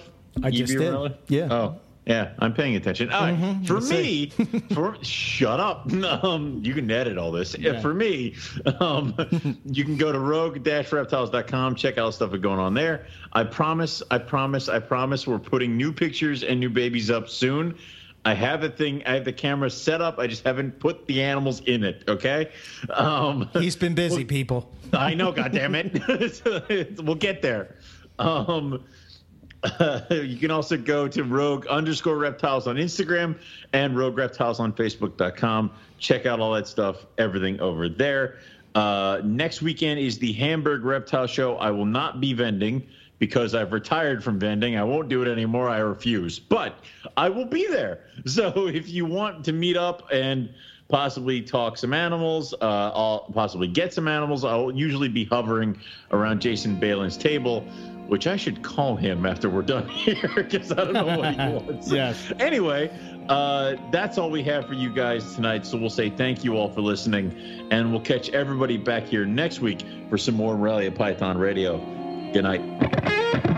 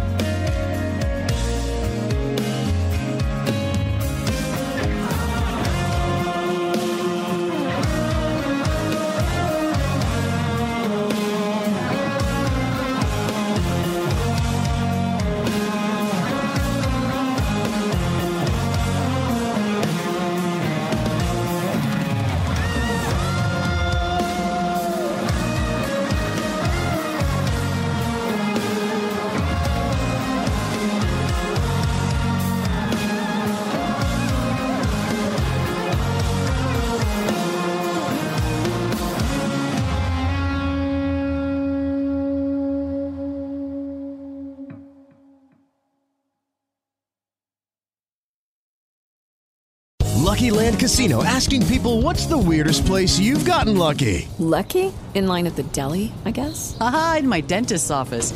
More than once, actually. Do I have to say? Yes, you do. In the car before my kids' PTA meeting. Really? Yes. Excuse me, what's the weirdest place you've gotten lucky? I never win and tell. Well, there you have it. You can get lucky anywhere playing at LuckyLandSlots.com. Play for free right now. Are you feeling lucky? No purchase necessary. Void where prohibited by law. 18 plus. Terms and conditions apply. See website for details.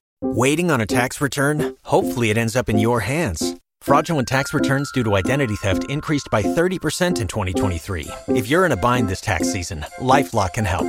Our U.S.-based restoration specialists are experts dedicated to helping solve your identity theft issues. And all LifeLock plans are backed by the Million Dollar Protection Package. So we'll reimburse you up to the limits of your plan if you lose money due to identity theft. Help protect your information this tax season with LifeLock. Save up to 25% your first year at LifeLock.com slash aware.